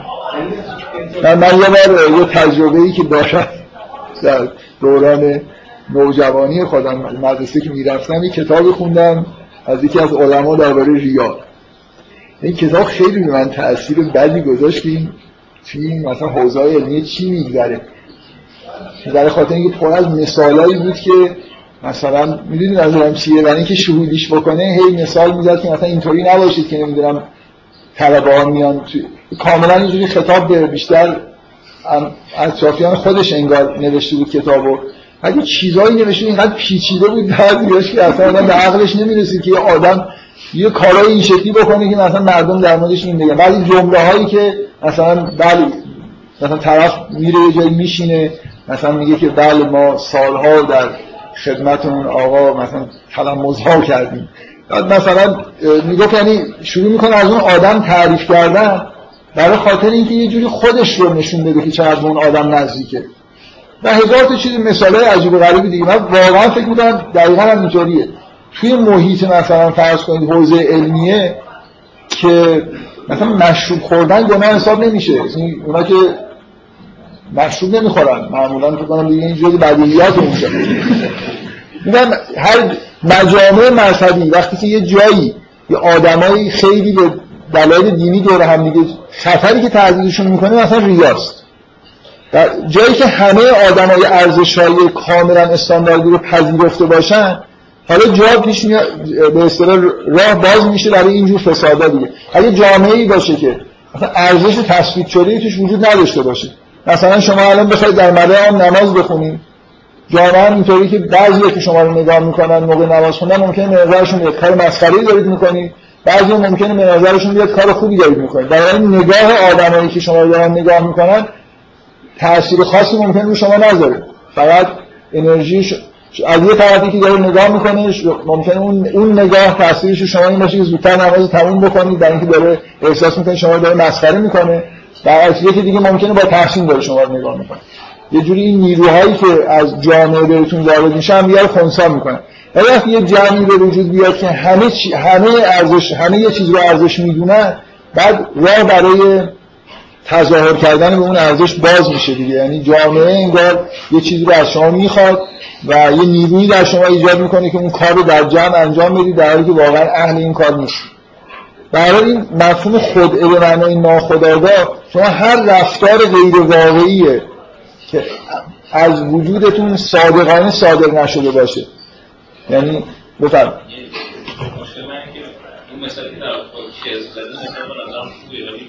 بقیه به نظرم درجه خداگاهیش خیلی بیشتره. من اینه که مدل ناخداگاهی که شما توصیف کردین خیلی هر جور مثلا کار اشتباهی رو شامل میشه. یعنی من هر مثلا گناهی هم حتی مثلا بکنم احساس می‌کنم کار درستی کردم پس یه جور فریبکاری توش هست. خب؟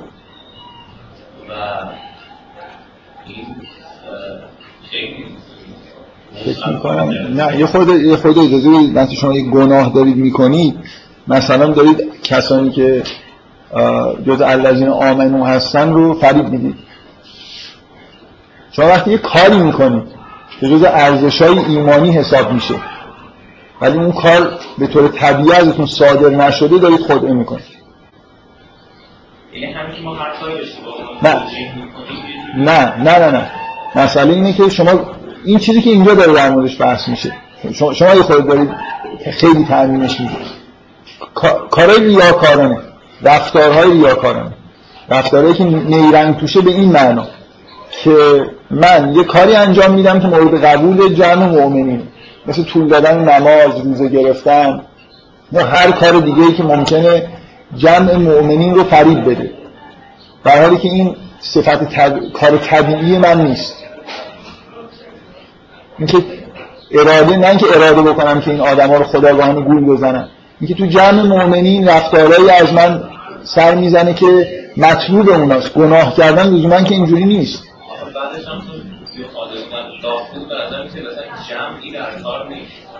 آره حت... حتی ممکن آره یعنی حتی ممکنه یه جورایی در به طور خصوصی هم این پیش بیاد. ببینید این نکته اساسی یه نکته خیلی واضح اینجا در رفتار متقین کذبی وجود نداره.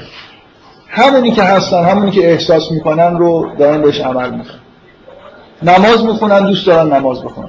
من باز این جمله از حضرت مسیح هست که خیلی بهش علاقه دارم تو انجیل توماس. اصلا انجیل توماس یه مقدار برای خاطر همین جمله زیبای از مسیح دوست دارم که میگه که توصیه می‌کنه به حواریون کاری که دوست دارید انجام بدید.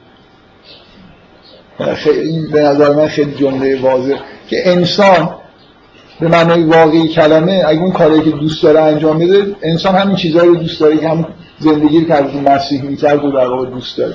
یه جوری توش اون فضای مسیحوار خیلی تو این جمله هست. مثلا هیچ انگار از مسیح انگیزه های خرابکاری که تو بقیه مردم هست و انگار نمی‌بینه یه جوری نمی‌بینه. که اصلا ممکنه آدم ها یعنی فکر می‌کنم یه آدمی که اصلا هیچ با بدی آشنا نیست وقتی کارهای مردم می‌بینه احساس می‌کنه خب اینا چرا این کارا رو دارن می‌کنن؟ این کارا که کارهای مثلا دوست داشت دوست داشتن می‌دونم می‌دونم منظورم چیه؟ به نظر بدیهی می‌رسه که آدم ها هر همه انسان کارهای خوب دوست داره کارهای بد بدش میاد دیگه. مثلا خوب و بد کاملا چیز روشنیه و بنابراین کافی به مردم بگید که هر چی کار دوست دارید بکنید یعنی کار خوب بکنید. برای اینکه به طور طبیعی انسان طبیعی کار خوب رو دوست داره. چیزی که شما دارید میگی در مورد اینکه آدما حتی در تنهایی شما مشکلتون اینه که چجوری ممکنه یخادعون الله مثلا اینجا اومده باشه. بذارید من اینجوری جواب بدم که اولا یخادعون الله و الذین آمنو اومده نه صرفا یخادعون الله به طور تنها. و بنابراین میشه گفت که معنیش همون چیزیه که من دارم میگم کافیه براش. یعنی خدعه کردن در مقابل خدا و کسانی که جزء الذین آمنو هستن به معنای انجام دادن کاری که من یک حرفم نیمه کارمون. یاد اون جمله از مسیح افتادم اینو اینجا نگه دارید بذارم دارم اون حرفمو تموم کنم. یه صفت مشترکی بین کفار. و متقین صدقه برای همین آدم ساده ای هستن. اینا آدم پیچیده ای هستن. که یه جور در لیول های مختلف روانشون اتفاقای متضاد داره میفته متقین که کاملا صادقن دیگه. هر دوست دارن نماز بخونن نماز می‌خونن. اگه دوست داشته حال داشته باشن نمازشون طول میدن نداشته باشن. یه جوری از درونشون یعنی احساسات درونشون کاملا به طور طبیعی منجر میشه به حرفاشون منجر میشه به رفتاراشون و هیچ چیزی یعنی موجودات مستقلی هستن که صادقانه دارن این کارا رو می‌کنن. کفار هم به این معنا صادقن.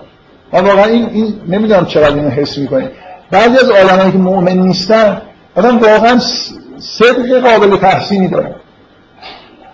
رفتاری که دوست دارن و به معنای کار خودشون می‌فهمن و دارن انجام میدن. اینکه دروغ نمیگن نمی‌دونم من من شخصا خیلی از دروغ بدم میاد یه جوری واقعا یه روایتی هست که میگه دروغ مثلا بدترین گناه و ایناست. من خیلی فکر می‌کنم که این روایت ها زیاد مورد توجه قرار نمی‌گیره. دروغ خیلی چیز زشت و مثلا کثیفیه. و اینکه یه آدمی یه قبول نداره میگه قبول ندارم یه کاری که دیگران ممکنه بد بدونن ولی خوب می‌دونه انجام میده یه آیت مثلا خیلی چیزا رو نمی‌کنه این حداقل احساسات خودش رو به همونطوری که از بیان می‌کنه این یه جوری چیز دیگه به اصطلاح یه چیز تحسین انگیزی حداقل توش هست. منظورم اینا این آدما اصولا آدمای پیچیده ای هستن. یعنی خودشون هم دقیقا نمی‌دونن که الان چی رو قبول دارن چی رو قبول ندارن چه کاری دوست دارن چه کاری دوست ندارن. توشون یه آشفتگی وجود داره. و اینکه رفتارشون همراه با نیرنگه به اون گستردگی که شما میگید لزوم نداره که آدم این تعبیر بکنه. در واقع گناه کردن که اصلا شامل نمیشه. مثلا توجیه گناه من نمیفهم چجوری ممکنه شامل این توصیف بشه. اینکه رفتارهای خوبی از خودشون نشون میدن ولی به طور طبیعی ازشون صادر نمیشه. در جامعه حتی جامعه وجود نداشته باشه. الان در تنهایی مثلا یه کاری دارن انجام میدن. مثل اینکه یه آدمی که مؤمن نیست ولی یه جورایی مثلا نمازش رو در خونه هم طول بده. مثل اینکه در خونه خودش هم داره ادای آدمای با تقوا و مؤمن در میاره. به هر حال اینجا چیزی کذبی وجود داره یا نداره؟ نمی‌دونم. رفتاری رفتاری نشون دادن که مثل رفتار مؤمنین باشه. در حالی که این آدم با صادقانه نمی‌تونه اون رفتار رو داشته باشه. یه چیزی باعث شده که این رفتار بکنه. این این خود است. می‌تونه خداگاه باشه می‌تونه ناخداگاه باشه. لزوم هم نداره که اجتماعی فرضش بکنه. مثالی که شما می‌زنید مثلا فرض کنید اینکه یه نفر گناه خودش رو توجیه می‌کنه اینجا نمیگنجه. بهتر از اونی که درونتون هست خودتون نشون بدید و عمل بکنید میگنجه اینجا.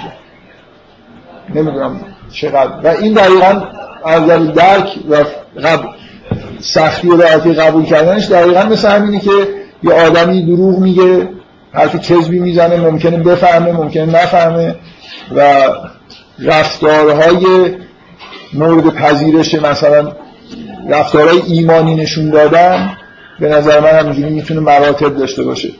صادقانه اگه از یه آدم صادر بشه. نماز خوندن مثال خیلی خوبه دیگه. فکر اکثریت قاطع آدمایی که در جوامع ایمانی هستن اصولا چون بهشون گفتن نماز بخون یه جوری نماز می‌خونن. به طور طبیعی ازشون صادر نمیشه.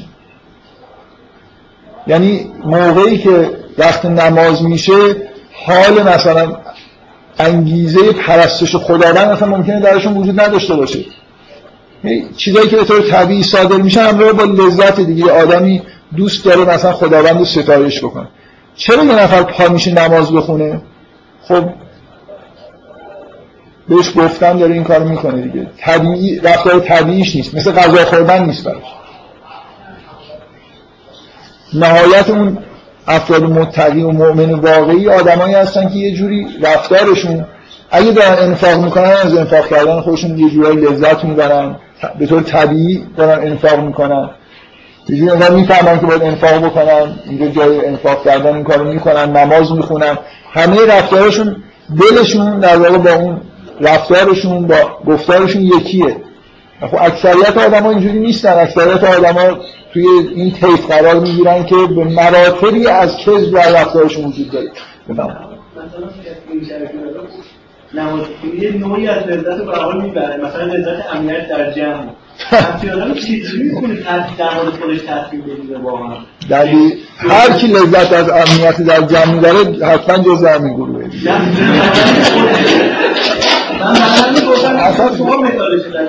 اصلا بذارید بذارید کار کار رو تموم بکنید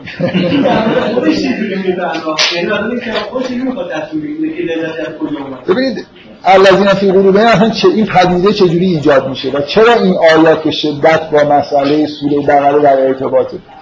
الذین فی قلوبهم مرض مثل همون مسئله بالغ و والده. اینا آدمایی هستن که مذهبشون از والدشون گرفتن. کلی ترین توصیفش همینه. یعنی در یه جامعه ایمانی به دنیا اومدن احتمالا. یا ممکنه به دنیا نیومدن بعدا این جامعه ایمانی شده. و یه جور یه نیروی اجتماعی یه چیزی از بیرون اینها رو دعوت کرده. و دارن یه کارهایی رو انجام میدن برای خاطر اینکه بهشون گفته شده. یه کارهایی رو دارن انجام میدن برای خاطر اینکه فکر می‌کنن درسته. کشف نکردن درسته. و حالا شما سوالتون اینه که چجوری این آدما می‌تونن بفهمن که کدوم دسته قرار دارن؟ شما شما نگران شما نگران نباشید. حتما تو این دست دارید شما توصیف های متقین رو بخونید ببینید که واقعا خب این مثلا اون چیز هست دیگه مثل این اون تصویر سوادی خود سخت باشه. من اینو شوخی گفتم شاید چند جور متقین از این چه می‌دونید؟ اصلا احتمالش کرده در هر حال ببینید کل ماجرا اینه. چرا این با مسئله سوری بقره در ارتباطه برای اینکه نزول شریعت که این آدم ها رو ایجاد می‌کنه. قبل از اینکه دین جامعه دینی تأسیس بشه آدما اکثریت قرار به ارتفاع جز کفارن ادعای ایمان هم نمی کنن آموزش دینی هم ندیدن. والد دینی اصلا وجود نداره. یه آدم استثنایی مثل ابراهیم هم جز مؤمنینه که صدق, صدق محض دیگه رفتار ابراهیم. اینجوری هر چیزی که میگه اصلا کلا یکی از ویژگی های ابراهیم صدیق بودن و همه انبیا این صدیق آدمی که همه چیزهایی که در درونش آدم شفافیه کلا. هر چی میگه عین اون چیزی که در قلبشه و هیچ چیزی غیر از اونی که داره میگه تو قلبش نیست. هر چی انگار درونش هست بیرونش هم همون شما دارید می‌بینید.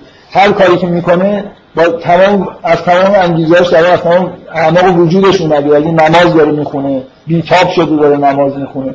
خب آدما اصولا اینجوری نیستن. جامعه ایمانی وقتی تشکیل میشه اتفاقی که میفته اینه که این آدما به وجود میان.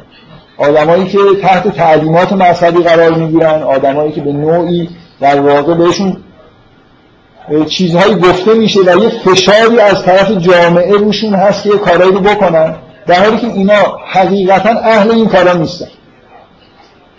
از اول تو سوره بقره داره این بنا در واقع گذاشته میشه که یه, یه مشکلی بود من همش این تاکید می‌کنم. که نزول شریعت نزول کتاب یه ضایعاتی هم داره.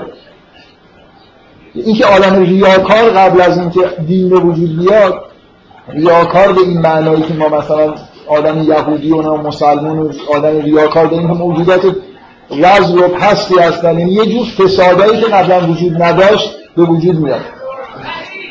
کلا شرعی درست کردن که دیگه جز فساد آدمای قبل از نوح نبود. اینا داشتن مثل چیز زندگی می‌کردن یه زندگی طبیعی می‌کردن. به هیچ هم اعتقاد نداشتن نمی‌گفتن هم اعتقاد داریم. من نمی‌خوام بگم که اگر شریعتی چیزی نازل نمی‌شد کلا آدما دچار ریاکاری نمی‌شدن. ریاکاری در برای خاطر اینکه به هر حال هر جامعه به سمت یه فرهنگ و یه جور اعتقاد می‌رفت. و ممکن بود که مثلا فرض بت پرستی بشه والد یه آدم وقتی یه آدمی که چندان اعتقادی به بت نداره ریا بکنه مثلا در جمع بگه که به در مثلا از بت زیبایی و این حرفا. من نمی‌خوام بگم دروغ رو یا ریاکاری رو شریعت و مذهب ایجاد کرده. ولی جامعه ایمانی یه همچین موجوداتی رو در واقع به وجود میاره در خودش. و از اول تو سوره بقره این و بنی اسرائیل ببینید بنی اسرائیل مثال نمونه واضح این آدما هستن. آدمایی که یه روزی نه ایمان که نداشتن دنبال حضرت موسی راه افتادن برای اینکه به چیز خوبی داشت رو دعوت می‌کرد. و ولی واقعا جز مؤمنین نبودن این دروغ هم نمی‌گفتن که ما جز مؤمنین هستیم. خلاصه این معجزاتی دیده بودن یه جورایی می‌دونستن. مثلا ببینید این آیه خیلی آیه خوبیه که میگه که حضرت موسی بهشون میگن میگه که چرا من اذیت می‌کنید؟ در حالی که می‌دونید من رسول خدا هستم. بنی اسرائیل می‌دونستن واقعا موسی رسول خداست. ولی جز مؤمنین نبودن. ایمان آوردن به دونستن فرق خیلی. این آدمایی که می‌دونن ولی ایمان نیاوردن که قطعا جزو این آدم هست. وقتی ادعای ایمان می‌کنن دروغ به معنای خداگاه نمیگن. ولی حرفشون حرف کذبی. بنابراین نکته ای که در واقع اینجا وجود داره اصل نکته همینه که در شما دارید بهش اشاره می‌کنه اینا والدشونه که این در واقع حالا باز این والد مراتب داره دیگه. اینکه در چه سطحی مثلا یه آدمی ممکنه فشاری که جامعه داره درش میاره اینجوریه که ممکنه منافع مادیش به خطر افتاده. یا در راه این کارایی که می‌کنه براش منافع مادی از دنبال اوناست. ولی اینکه تو ذهن خداگاهش اینا نباشه. یا نه مثلا فرض کنید یه چیزای معنوی تری براش ممکنه موجود باشه. در هر حال جامعه است که این آدمو داره می‌کشه به انسان. وقتی که ایمان ارزش شد جامعه ایمانی تشکیل شد توی این جامعه ایمانی آدمهایی به وجود میان که اینجوری اهل تقوا نیستن اهل ایمان نیستن به معنی واقعی کلمه و رفتارهایی که از خودشون نشون میدن رفتارهای صادقانه نیست یعنی با قلبشون یکی نیست ولی این کارا رو می‌کنن تمام رفتارشون در واقع توش نیرنگ وجود داره به معنایی. با یه مراتبی از خداگاهی و ناخداگاهی. تمام حرفاشون که می‌زنن یه جورای دروغه. کذبه. برای خاطر اینکه با قلبشون تو قلبشون چیزای دیگه هم نمیگن. و کل ماجرا در این مناسبت این آیت با سوره شما رو آماده می‌کنه برای اینکه با بنی اسرائیل مواجه بشید. دیگه بنی اسرائیل اصولا وضعیتشون همینه. و مسلمان هم همینن.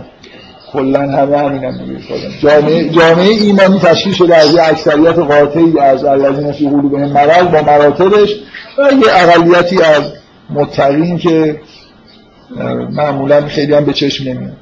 خب یه نفر دیگه سوال داشت.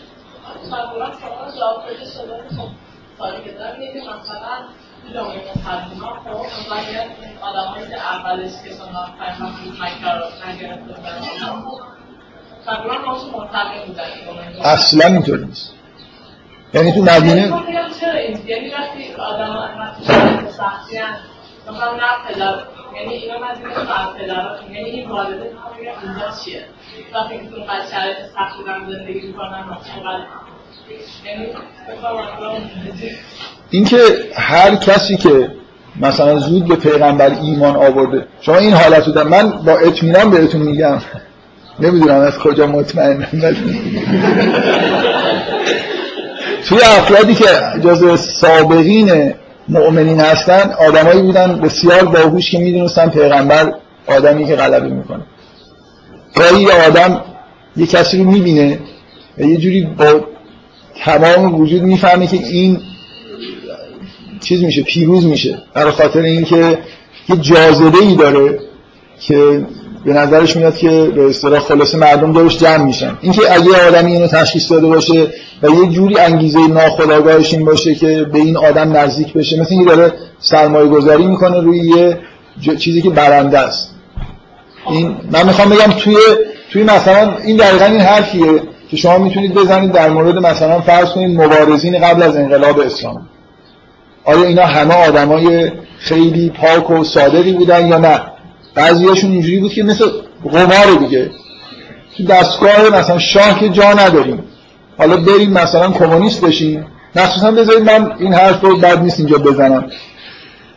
چه موقعیت خوبی. یه حرف بی رفت رو که صد سال دیگر ممکن نبود بتونم به طور طبیعی بزنم ببینید این آدمایی که کمونیست بودن من کلا خیلی آدمای چپ قبل انقلاب بعد انقلاب زیاد می‌شناسم. این آدمایی که چپ بودن واقعا به یه دست به دو سه دسته خیلی روشن تقسیم می‌شدن. که بدترینشون آدمایی بودن. چون مارکسیسم جز اصول اعتقاداتش این بود. و اینو به شدت تبلیغ می‌کرد استدلال می‌کرد که آینده از آن کمونیسمه جبر تاریخ اینه که در واقع همه کشورها از سرمایه‌داری به سمت کمونیسم دارن میرن و در دنیا هم شما می‌دیدید که خب یکی یکی کشورهای کمونیست دارن زیاد میشن. کاملا آدمایی در جناح چپ جبهه جناح چپ نه الان. یعنی کمونیست بودن چپ بودن به اون معنای سنتیش. و به شدت خودشون آماده کرده بودن برای اینکه به یه مقامی برسن. توی خیلی از این افرادی که توی احزاب کمونیست بودن این روحیه وجود داشت. و توی افراد کمونیست یه گروه خیلی خیلی حالا به نظر من اکثریت نه اقلیتی بودن که خیلی صادقانه به دلیل اون آرمانای ادالت خواهی که توی جنبش چپ بود وارد جنبش چپ شده بودن. دلشون برای مردم میسوخت. و می‌خواستن که یه کاری برای مردم بکنن.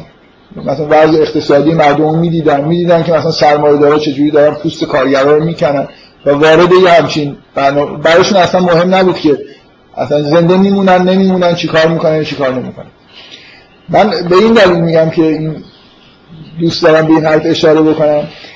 دقیقا روزی که اتحاد جماهیر شوروی دچار فروپاشی شد اون آدمایی که اونجوری بودن یعنی وقتی کمونیست شکست تاریخی خودشو خورد همه اون آدمایی که این شکلی بودن و انگیزه اول رو داشتن دنبال پست مقام بودن ظرف یک شبانه روز به آرمانهای خودشون پشت کردن. چون الان هنوز داره آدمایی هستن که یه جوری به آرمانهای مارکسیستی معتقدن که جز اون گروهی هستن که خیلی صادقانه مارکسیست شده بودن. اینکه من بگم که در دورانی که احزاب کمونیست مثلا در ایران یا در کشورهایی که بعدا کمونیست شدن به شدت تحت فشار و تعقیب و شکنجه بودن. پس هر کسی که بهش ایمان آورده حتما آدمیه که خیلی صادقانه این کار کرده اصلا درست نیست. دقیقا قبل از در واقع مثلا فرض کنید مدینه چطوری یه دفعه همون مؤمن شدن؟ انقلاب روحی درشون ایجاد شد. و احتمالا شنیدید که این ماجرای اوس و خزرج و دعوت از پیغمبر یه ماجرایی بود که برای مدینه فوایدی داشت برای مردم مدینه. مشکلاتی داشتن با هم دیگه پیغمبر رو دعوت کردن. این که حالا خواست خدا بود که اینجوری شد. یعنی اونا در یه راهی افتادن که خودشون هم آیندهشون رو نمی‌دیدن. و بعدا من مثلا سوره نور که داشتم صحبت می‌کردم در سوره نور شما به وضوح اینو می‌بینید که جامعه مدینه کم کم در مقابل اینکه پیغمبر داره احکام صادر می‌کنه و داره مثلا یه جوری یه جامعه رو رهبری می‌کنه مقاومت دارن نشون میدن.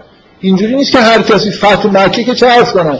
خیلی قبل از اون هم شما آدمایی پیدا می‌کنید که ناخالصی دارن. یعنی انگیزه های دیگه ای در خداگاه ناخداگاهشون هست و بعدا هم فکر می‌کنم که انگیزه هاشون در واقع متجلی شد.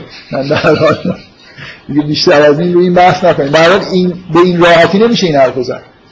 در هر جنبش تحت فشاری ممکنه انگیزه اگه کسی امید پیروزی داشته باشه به اون امید بیاد وارد جنبش بشه. خب. این سوال برای من اینجوری پیش میاد که مثلا اگر من خودم به شخص خودم جز به این گروه عدد که گروه مرض می‌بینم و خب مثلا عیبه مادی هم دارم مثلا تطبیق والد من مثلا الان چیه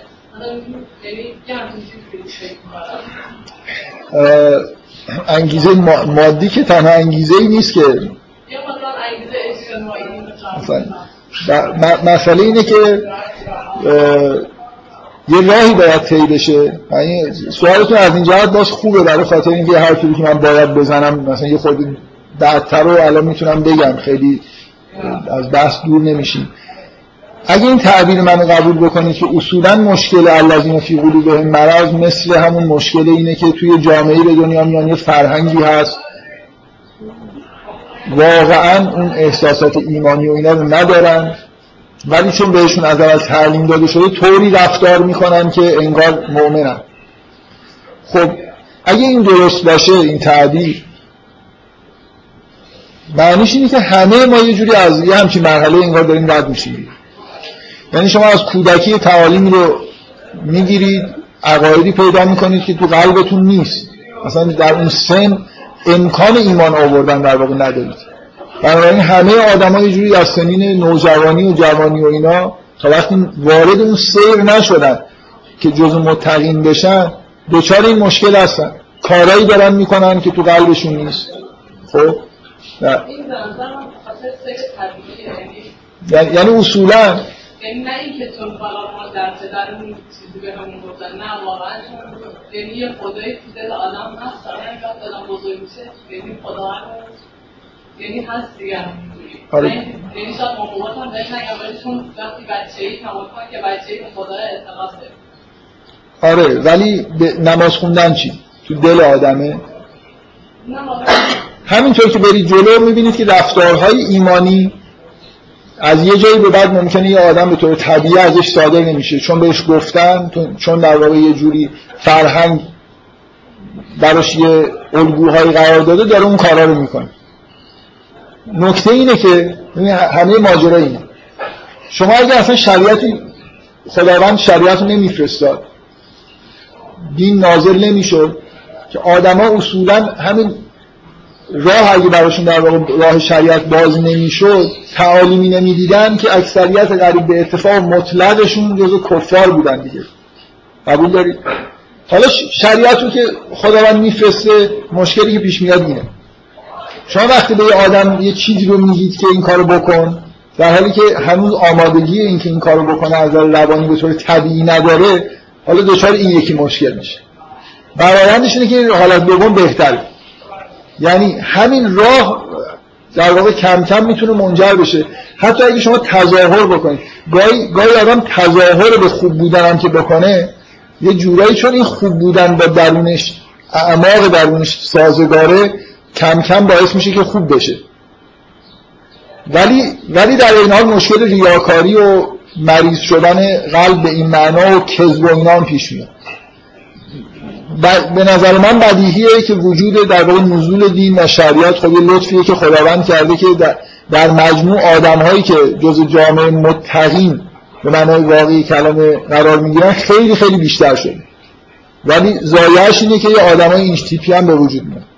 چیزی که شما دارید میگید اینه که خب از بچگی در واقع به شما یه چیزایی گفتن بعضیاشو واقعا تو قلبتون نشسته بعضیش ننشسته ممکنه در حد اعتقاد به خدا یه جورایی مثلا فرض کنید که یه آدمی صادقانه اعتقاد داره ولی قیامت نه.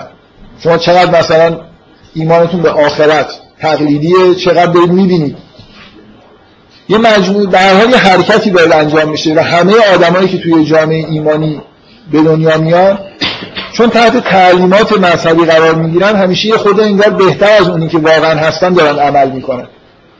شما واقعا چقدر نیاز روانی دارید روزی پنج بار یا حالا سه بار یا دو بار نمی‌دونم نماز بخونید؟ شما ما که نماز سه خب ممکنه یکی نخونه و حالا یه خود تخفیف بده با خودش.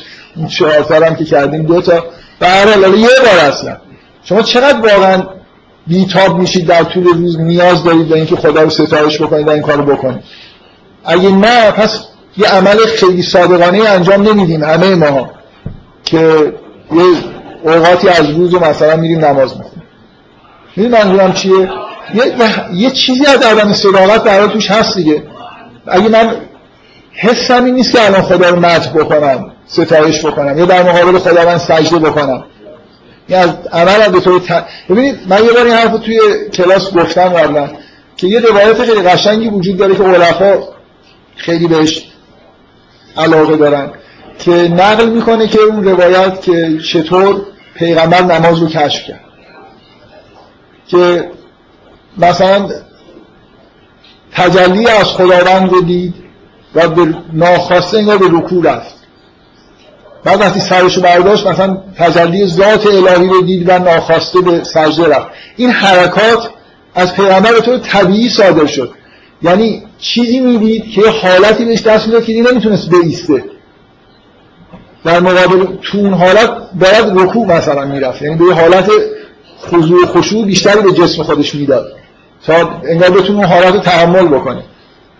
مثل, مثل یه آدمی که وقتی یه خبر خیلی بد میدن پاش سست میشه میشینه خیلی کار صادقانه ای کرده. کسی بهش نگفته این کار بکن. باید به طور طبیعی ازش صادر میشه. نماز از ما به طور طبیعی صادر نمیشه. اگه اصلا به ما نگن نماز بخون که ممکن تا آخر عمر هیچ وقت اصلا به طور طبیعی و غیر طبیعی صادر نشه. اگه بگن نماز بخون خب یه تمرینیه که میریم به سمت اینکه هی حالت بهتری پیدا بکنیم. یا اینکه جزء عالمایی بشیم که تا آخر عمر هم ممکنه هیچ وقت اعمال دینی خودمون رو صادقانه انجام ندیم. موضوع اینه که شریعت وقتی که جامعه دینی وقتی که تأسیس میشه که موضوع سوره بقره تأسیس جامعه دینیه. یه جامعه دینی تأسیس شده بود حالا یکی دیگه داره تأسیس میشه. این کل ماجرای توی جامعه دینی این ماجرا وجود داره. تعالیم دینی به وجود میاد شریعتی در واقع به وجود میاد که تو سوره بقره این شریعت داره بس پیدا می‌کنه و نتیجهش اینه که آدم های اینجوری به وجود میاد که رفتارشون صادقانه نیست. توش کذب و نیرنگ هست. با یه مرتبه از خداگاهی یا کاملا ناخداگاه خیلی مهم نیست. هر کاری شما بکنید که حالا این تعبیری که من به کار می‌برم به طور طبیعی ازتون صادر نشه. یعنی با تمام وجود حستون قلبتون انگار اون کار رو نخواد باشه. شما دارید انجام می‌دید یه درجه از کذب توش وجود داره. یه درجه از نیرنگ توش وجود داره. و این آدما مشخصا اینجوری هستن دیگه. آدمایی که در واقع بینابین تعالیم دینی دیدن ممکنه خیلی خیلی کافر باشن یا نزدیک به تقوا باشن. خیلی قابل تشخیص نیست. و به هر حال یه مرزهایی وجود داره ولو نه چندان روشن که آدما با همین تعالیمی که دیدن عبور می‌کنن به سمت اون صادقانه عبادت کردن. صادقانه در واقع ایمان داشتن به خدا و روز قیامت و الاخر شریعت همونطور که از اسمش برمیاد راهیه که قرار شما رو به یه جایی برسونه. تو مسیر که دارید میرید هنوز از یه جاهایی رد نشدی خب جز آدمایی هستید که هنوز شاید نشه اسم متقی یا مؤمن رو براتون گذاشت. نکته این آدما اینه که این آدمای در حال راه رفتن نیستن. یعنی من فکر می‌کنم توصیفی که قرآن داره می‌کنه یه جوری یه توصیف دینامیکه. یعنی بیشتر مهم اینه که یه آدم به اون سمت داره میره یا نمیره؟ اینکه به کجا رسیده خیلی شاید در اینکه یه امین نبل غرب انگار این آدم ها دارن میرن به سمت یه چیزای پنهانی که به طور عادی آدم ها نمی‌بینن. هی دارن اونو باور می‌کنن. هیچ انتهایی هم که نداره. به هر حال متقین آدمایی هستن که در این مسیری قرار گرفتن و یه جوری صادقانه دارن رفتار می‌کنن و بقیه آدم اگه در راه اون مسیر هستن دارن به سمت تقوا و ایمان و اینا میرن که خیلی خوبه. و این آدم ها سالی که دارن این فرصت رو پیدا می‌کنن که بیان مثلا یه حالی بهشون دست میده یه جوری می‌تونن بکنن خودشون رو حرکت بکنن و کندن یه خود سخت. انگیزه ها مالی و نمی‌دونم مادی به اون معنی که شما می‌خواید بگید نیست. حالا من همینجور که دارم حرفایی که می‌خوام بزنم پس و پیش دارم می‌زنم. نقطه اصلی ماجرا اینجا چیه؟ این آدما مشکلشون چیه؟ در به معنای واقعی کلمه مشکل به اصطلاح سنتی خود به دنیاست دیگه. اونا علایقی دارن. یه چیزایی رو دوست دارن که نمی‌تونن ازش دل بکنن انگیزه هایی درشون هست که انگیزه الهی نیست. و نتیجهش اینه که وجودشون به اصطلاح یک کاسه نمیشه دیگه. همین الان که دارن یه کاری می‌کنن یه چیز دیگه رو دوست دارن. مثل آدمی که داره نماز می‌خونه داره حواسش جای دیگه است. میگه نمونه خیلی روشنه دیگه. شما وقتی دارید نماز می‌خونید اگه حواستون جای دیگه است یعنی یه چیزای دیگه بیشتر دوست دارید دیگه. اگه اشد توصیف مؤمنین در قرآن اینه که اشد حب الله هستن. بیشترین چیزی که دوست دارن خداست. نماز هم که فرصتیه که خدا گفته بیاید با من حرف بزنید. میشه اگه یه نفر حب الله باشه داره با خدا صحبت می‌کنه حواسش جای دیگه باشه. نمیشه دیگه. اون چیزایی که تو ذهنتون موقع نماز می‌رسه اونا رو بیشتر دوست دارید مثلا فکر کنید الان این حاج بازاری. نه اینکه اینا خودشون جازران دارن دروغ میگن ولی اکثریتشون کسب کار خودشون بیشتر از خدا دوست دارن. نماز هم که دارن می‌خونن دلشون تو مغازه هنوز هست. دانشجوها مثلا دانشجوهای محترم و اساتی مثلا اینکه موفقیت علمی پیدا بکنن شاید خیلی بیشتر دوست داشته باشن تا یه چیزای مثل مثلا فرض کنید ستایش خداوند رو. برای این موقعی که دارن نماز می‌خونن ممکنه یه مسئله رو حل کنن تو ذهنشون. به هر حال مسئله مادی بودن یعنی چی؟ ماد... اینا برای یه جوری دنیاییه دیگه ما هممون گرفتار این هستیم که یه علایق دنیوی داریم که باعث میشه که یه جوری وجودمون در راه رسیدن به حقیقت قرار نگیره اگه آدمی هیچ انگیزه ای نداشته باشه از نوع انگیزه های دنیایی هیچ شکی وجود نداره که یه جوری حقیقت رو کشف کنه. تمام نکته اینه که مثلا فرض کنید شما, شما نمونش احساس امنیت. یعنی که احساس امنیت؟ یه آدمی که چسبیده به این دنیا مثلا نمی‌خواد از این دنیا خلاص بشه نمی‌خواد زجر رو نمی‌دونم سختی بهش برسه. اینا همه از نشانه های که تناسایی و مثلا حب و از دنیا و لذت طلبی و این حرفا باعث میشه که براش یه مفهومی تحت عنوان امنیت و عدم امنیت در واقع ملاک بشه. حالا این عدم امنیت ممکنه خیلی عمیقا چیزای روانی باشه یا خیلی مادی تر باشه. در هر حال آدمی که تنها چیزی که تو دلش هست خداست دوچار این مشکل مطمئنا نیست. اصلا احساس امنیت و عدم امنیت به اون معنا نمی‌کنه. اصلا مهم نیست که الان چه اتفاقی داره براش میفته بذارید من یه چیزی که باید یادم رفته الان یادم اومد باید تو یاد داشتم جوره باشه که یادم رفته. من تنها چیزی که اینجا نوشتم و یادم رفته بگم اینه که نقطه مقابل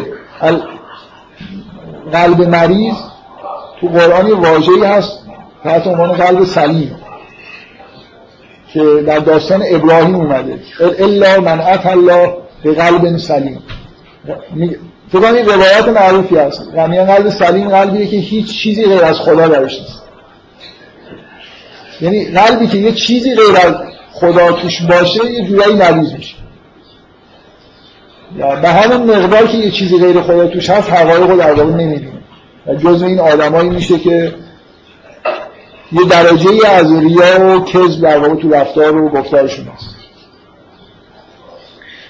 در نقطه اساسی اینجا اینه. به وجود اومدنه. یعنی اینکه مردم به طور طبیعی باید جزء کفار و متقین باشن. این تقسیم بندی تقسیم بندی واقعیه. اینکه دسته ای به وجود میاد که نه اینن نه اون یه جوری باید تمایز گذاشته بشه بینشون این در واقع نتیجه به وجود اومدن جامعه دینی. نتیجه اینه که شریعت و دین نازل میشه و بعد یه جامعه به وجود میاد. این جامعه که به وجود میاد حاصلش اینه که آدمایی که واقعا متقی نیستن واقعا ایمان نیاوردن اینجا به نوعی در واقع جزو کسایی میشن که توی جامعه دارن زندگی می‌کنن ادعای ایمان دارن خودشون فکر می‌کنن مؤمنن ولی واقعا مؤمن نیستن.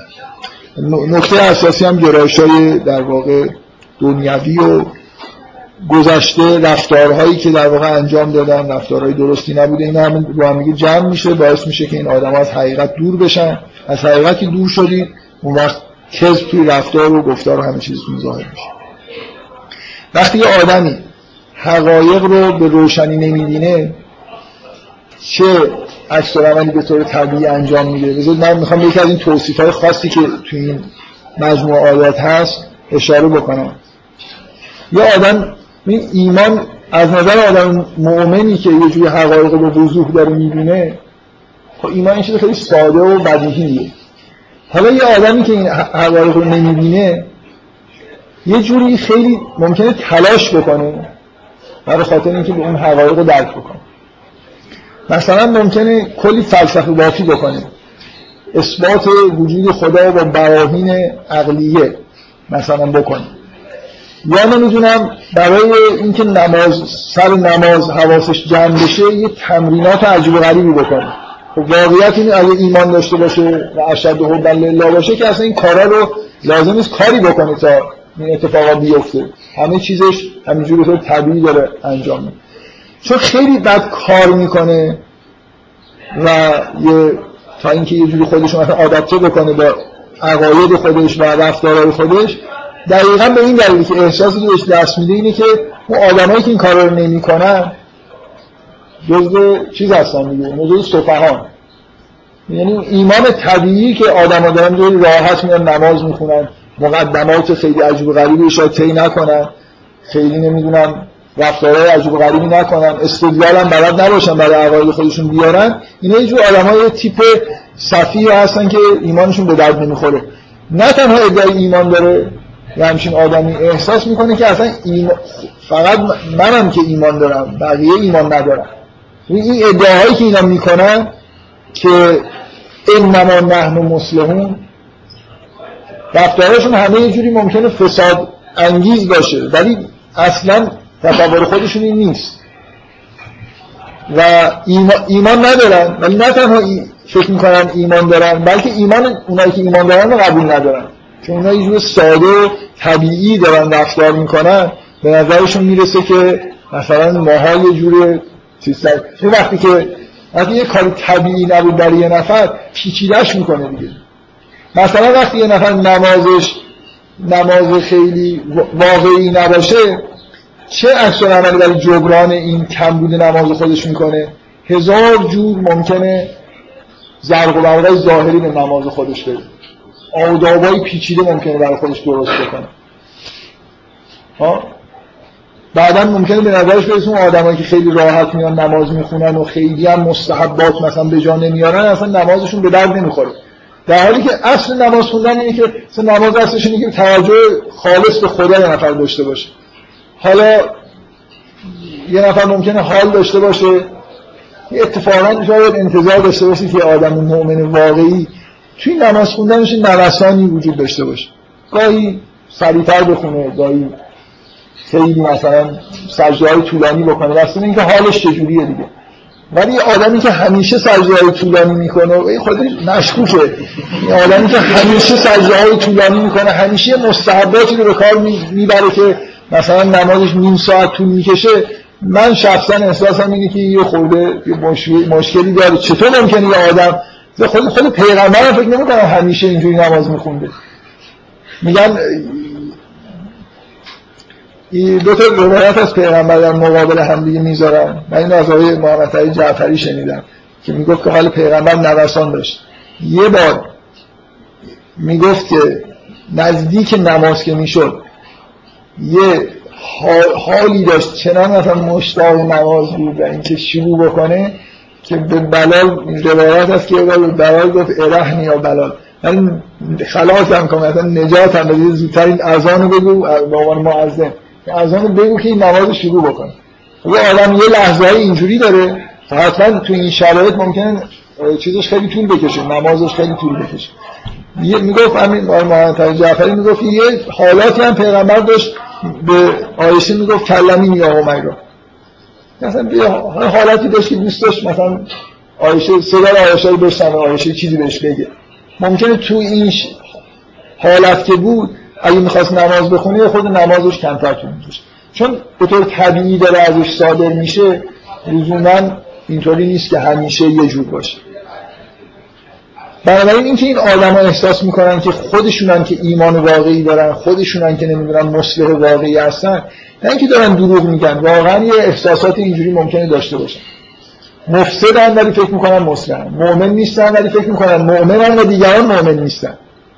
حالا باز اینکه در چه مرتبه از خداگاهی یا ناخداگاهی قرار دارن در یه لحظه حس می‌کنن که مؤمن نیستن. در اینکه نوسان در توی زندگی اینا هم هست دیگه.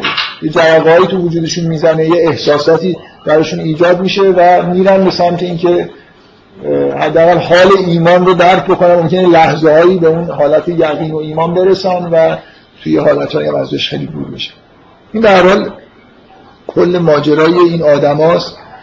من باز سعی می‌کنم یه جلسه دیگه امیدوارم یه جلسه در مورد این تمثیلا و جزئیات عبارتهایی که در مورد این آدم اومده توضیح بدم. ولی کلیتش در واقع اینه که اینو شما درک بکنید که اون تفسیر و تعبیر خیلی آمیانه که اینا آدم کفاری هستن که دارن خودشون رو نمی‌دونم مؤمن جا می‌زنن با این عبارت هایی که حتی اینجا اومده سازگار نیست.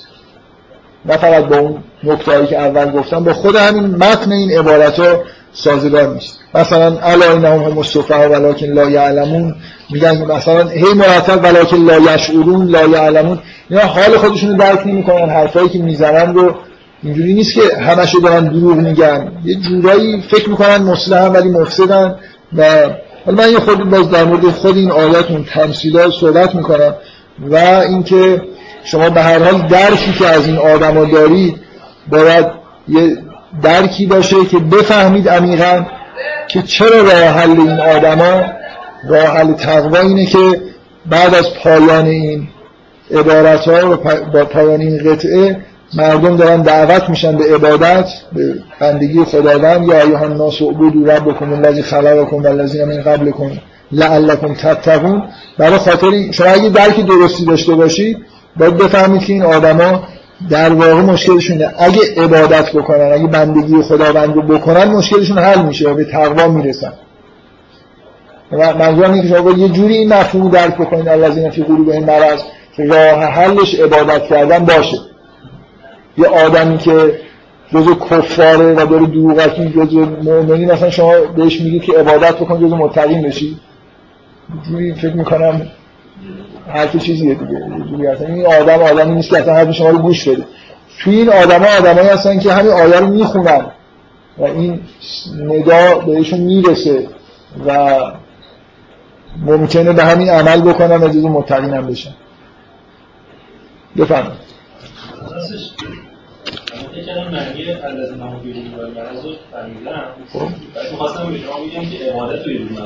راه چی شد؟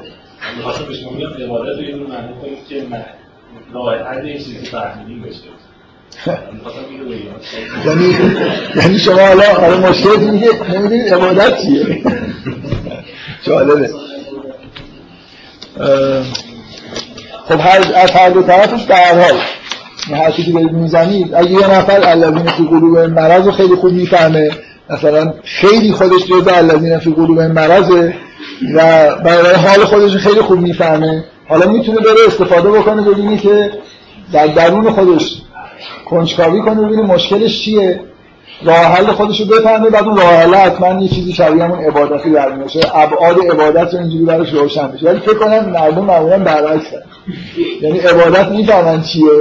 نمی‌فهمن که الذین فی قلوبهم مرض چیه. یعنی اون فکر می‌کنم خیلی آیه روشنیه. اون جز محکمات اینجا جز جاهایی که باید کمک گرفت و یه جوری مثلا فهمید. حالا به هر حال از هر دو طرفش میشه به هم کمک. شاید رفت و برگشت بتونید بکنید. یه خود این ور که براتون روشن شد بعد یه چیزی از این ور بفهمید به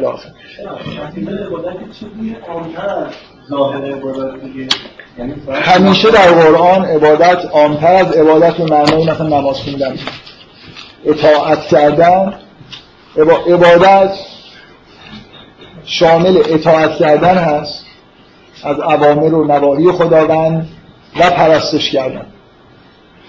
حالا هر دوتاش یه جوری می‌تونه اصل قلمداد بشه. یعنی, یعنی مثلا عبادت جزء اینکه به طور خاص شما در مقابل خداوند بیستید و حمد خداوند رو بگید این عبادته. به طور کلی پیروی کردن از اوامر خداوند عبادته و اصلا شریعت که خودش این آدم ها رو در واقع به نوعی انگار داره ایجاد می‌کنه دواش هم خودشه دیگه. خداوند اوامر و نواهی توسط شریعت می‌کنه که شما اجرا بکنید و از این حالت در بود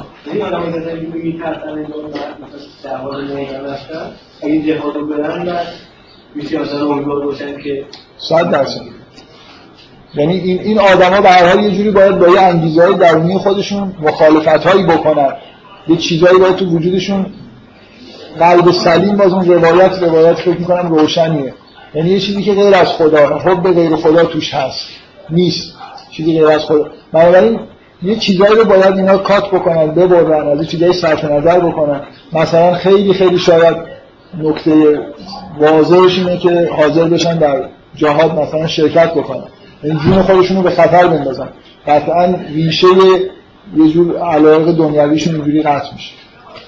باز برای همین که یه آدمی به جهاد بره چقدر داره برای خدا میره یا برای اینکه مردم اگه نره فردا مردم تحویلش نمی‌گیرن و اینم باز چیزی دیگه. یعنی هر کسی هم جهاد بره لزوما اینجوری نیست که یه نکته اساسی اینه تا وقتی آدم به خلوص و اخلاص نرسیده که تقریبا رسیدنش جزء ممکنات خیلی سخته.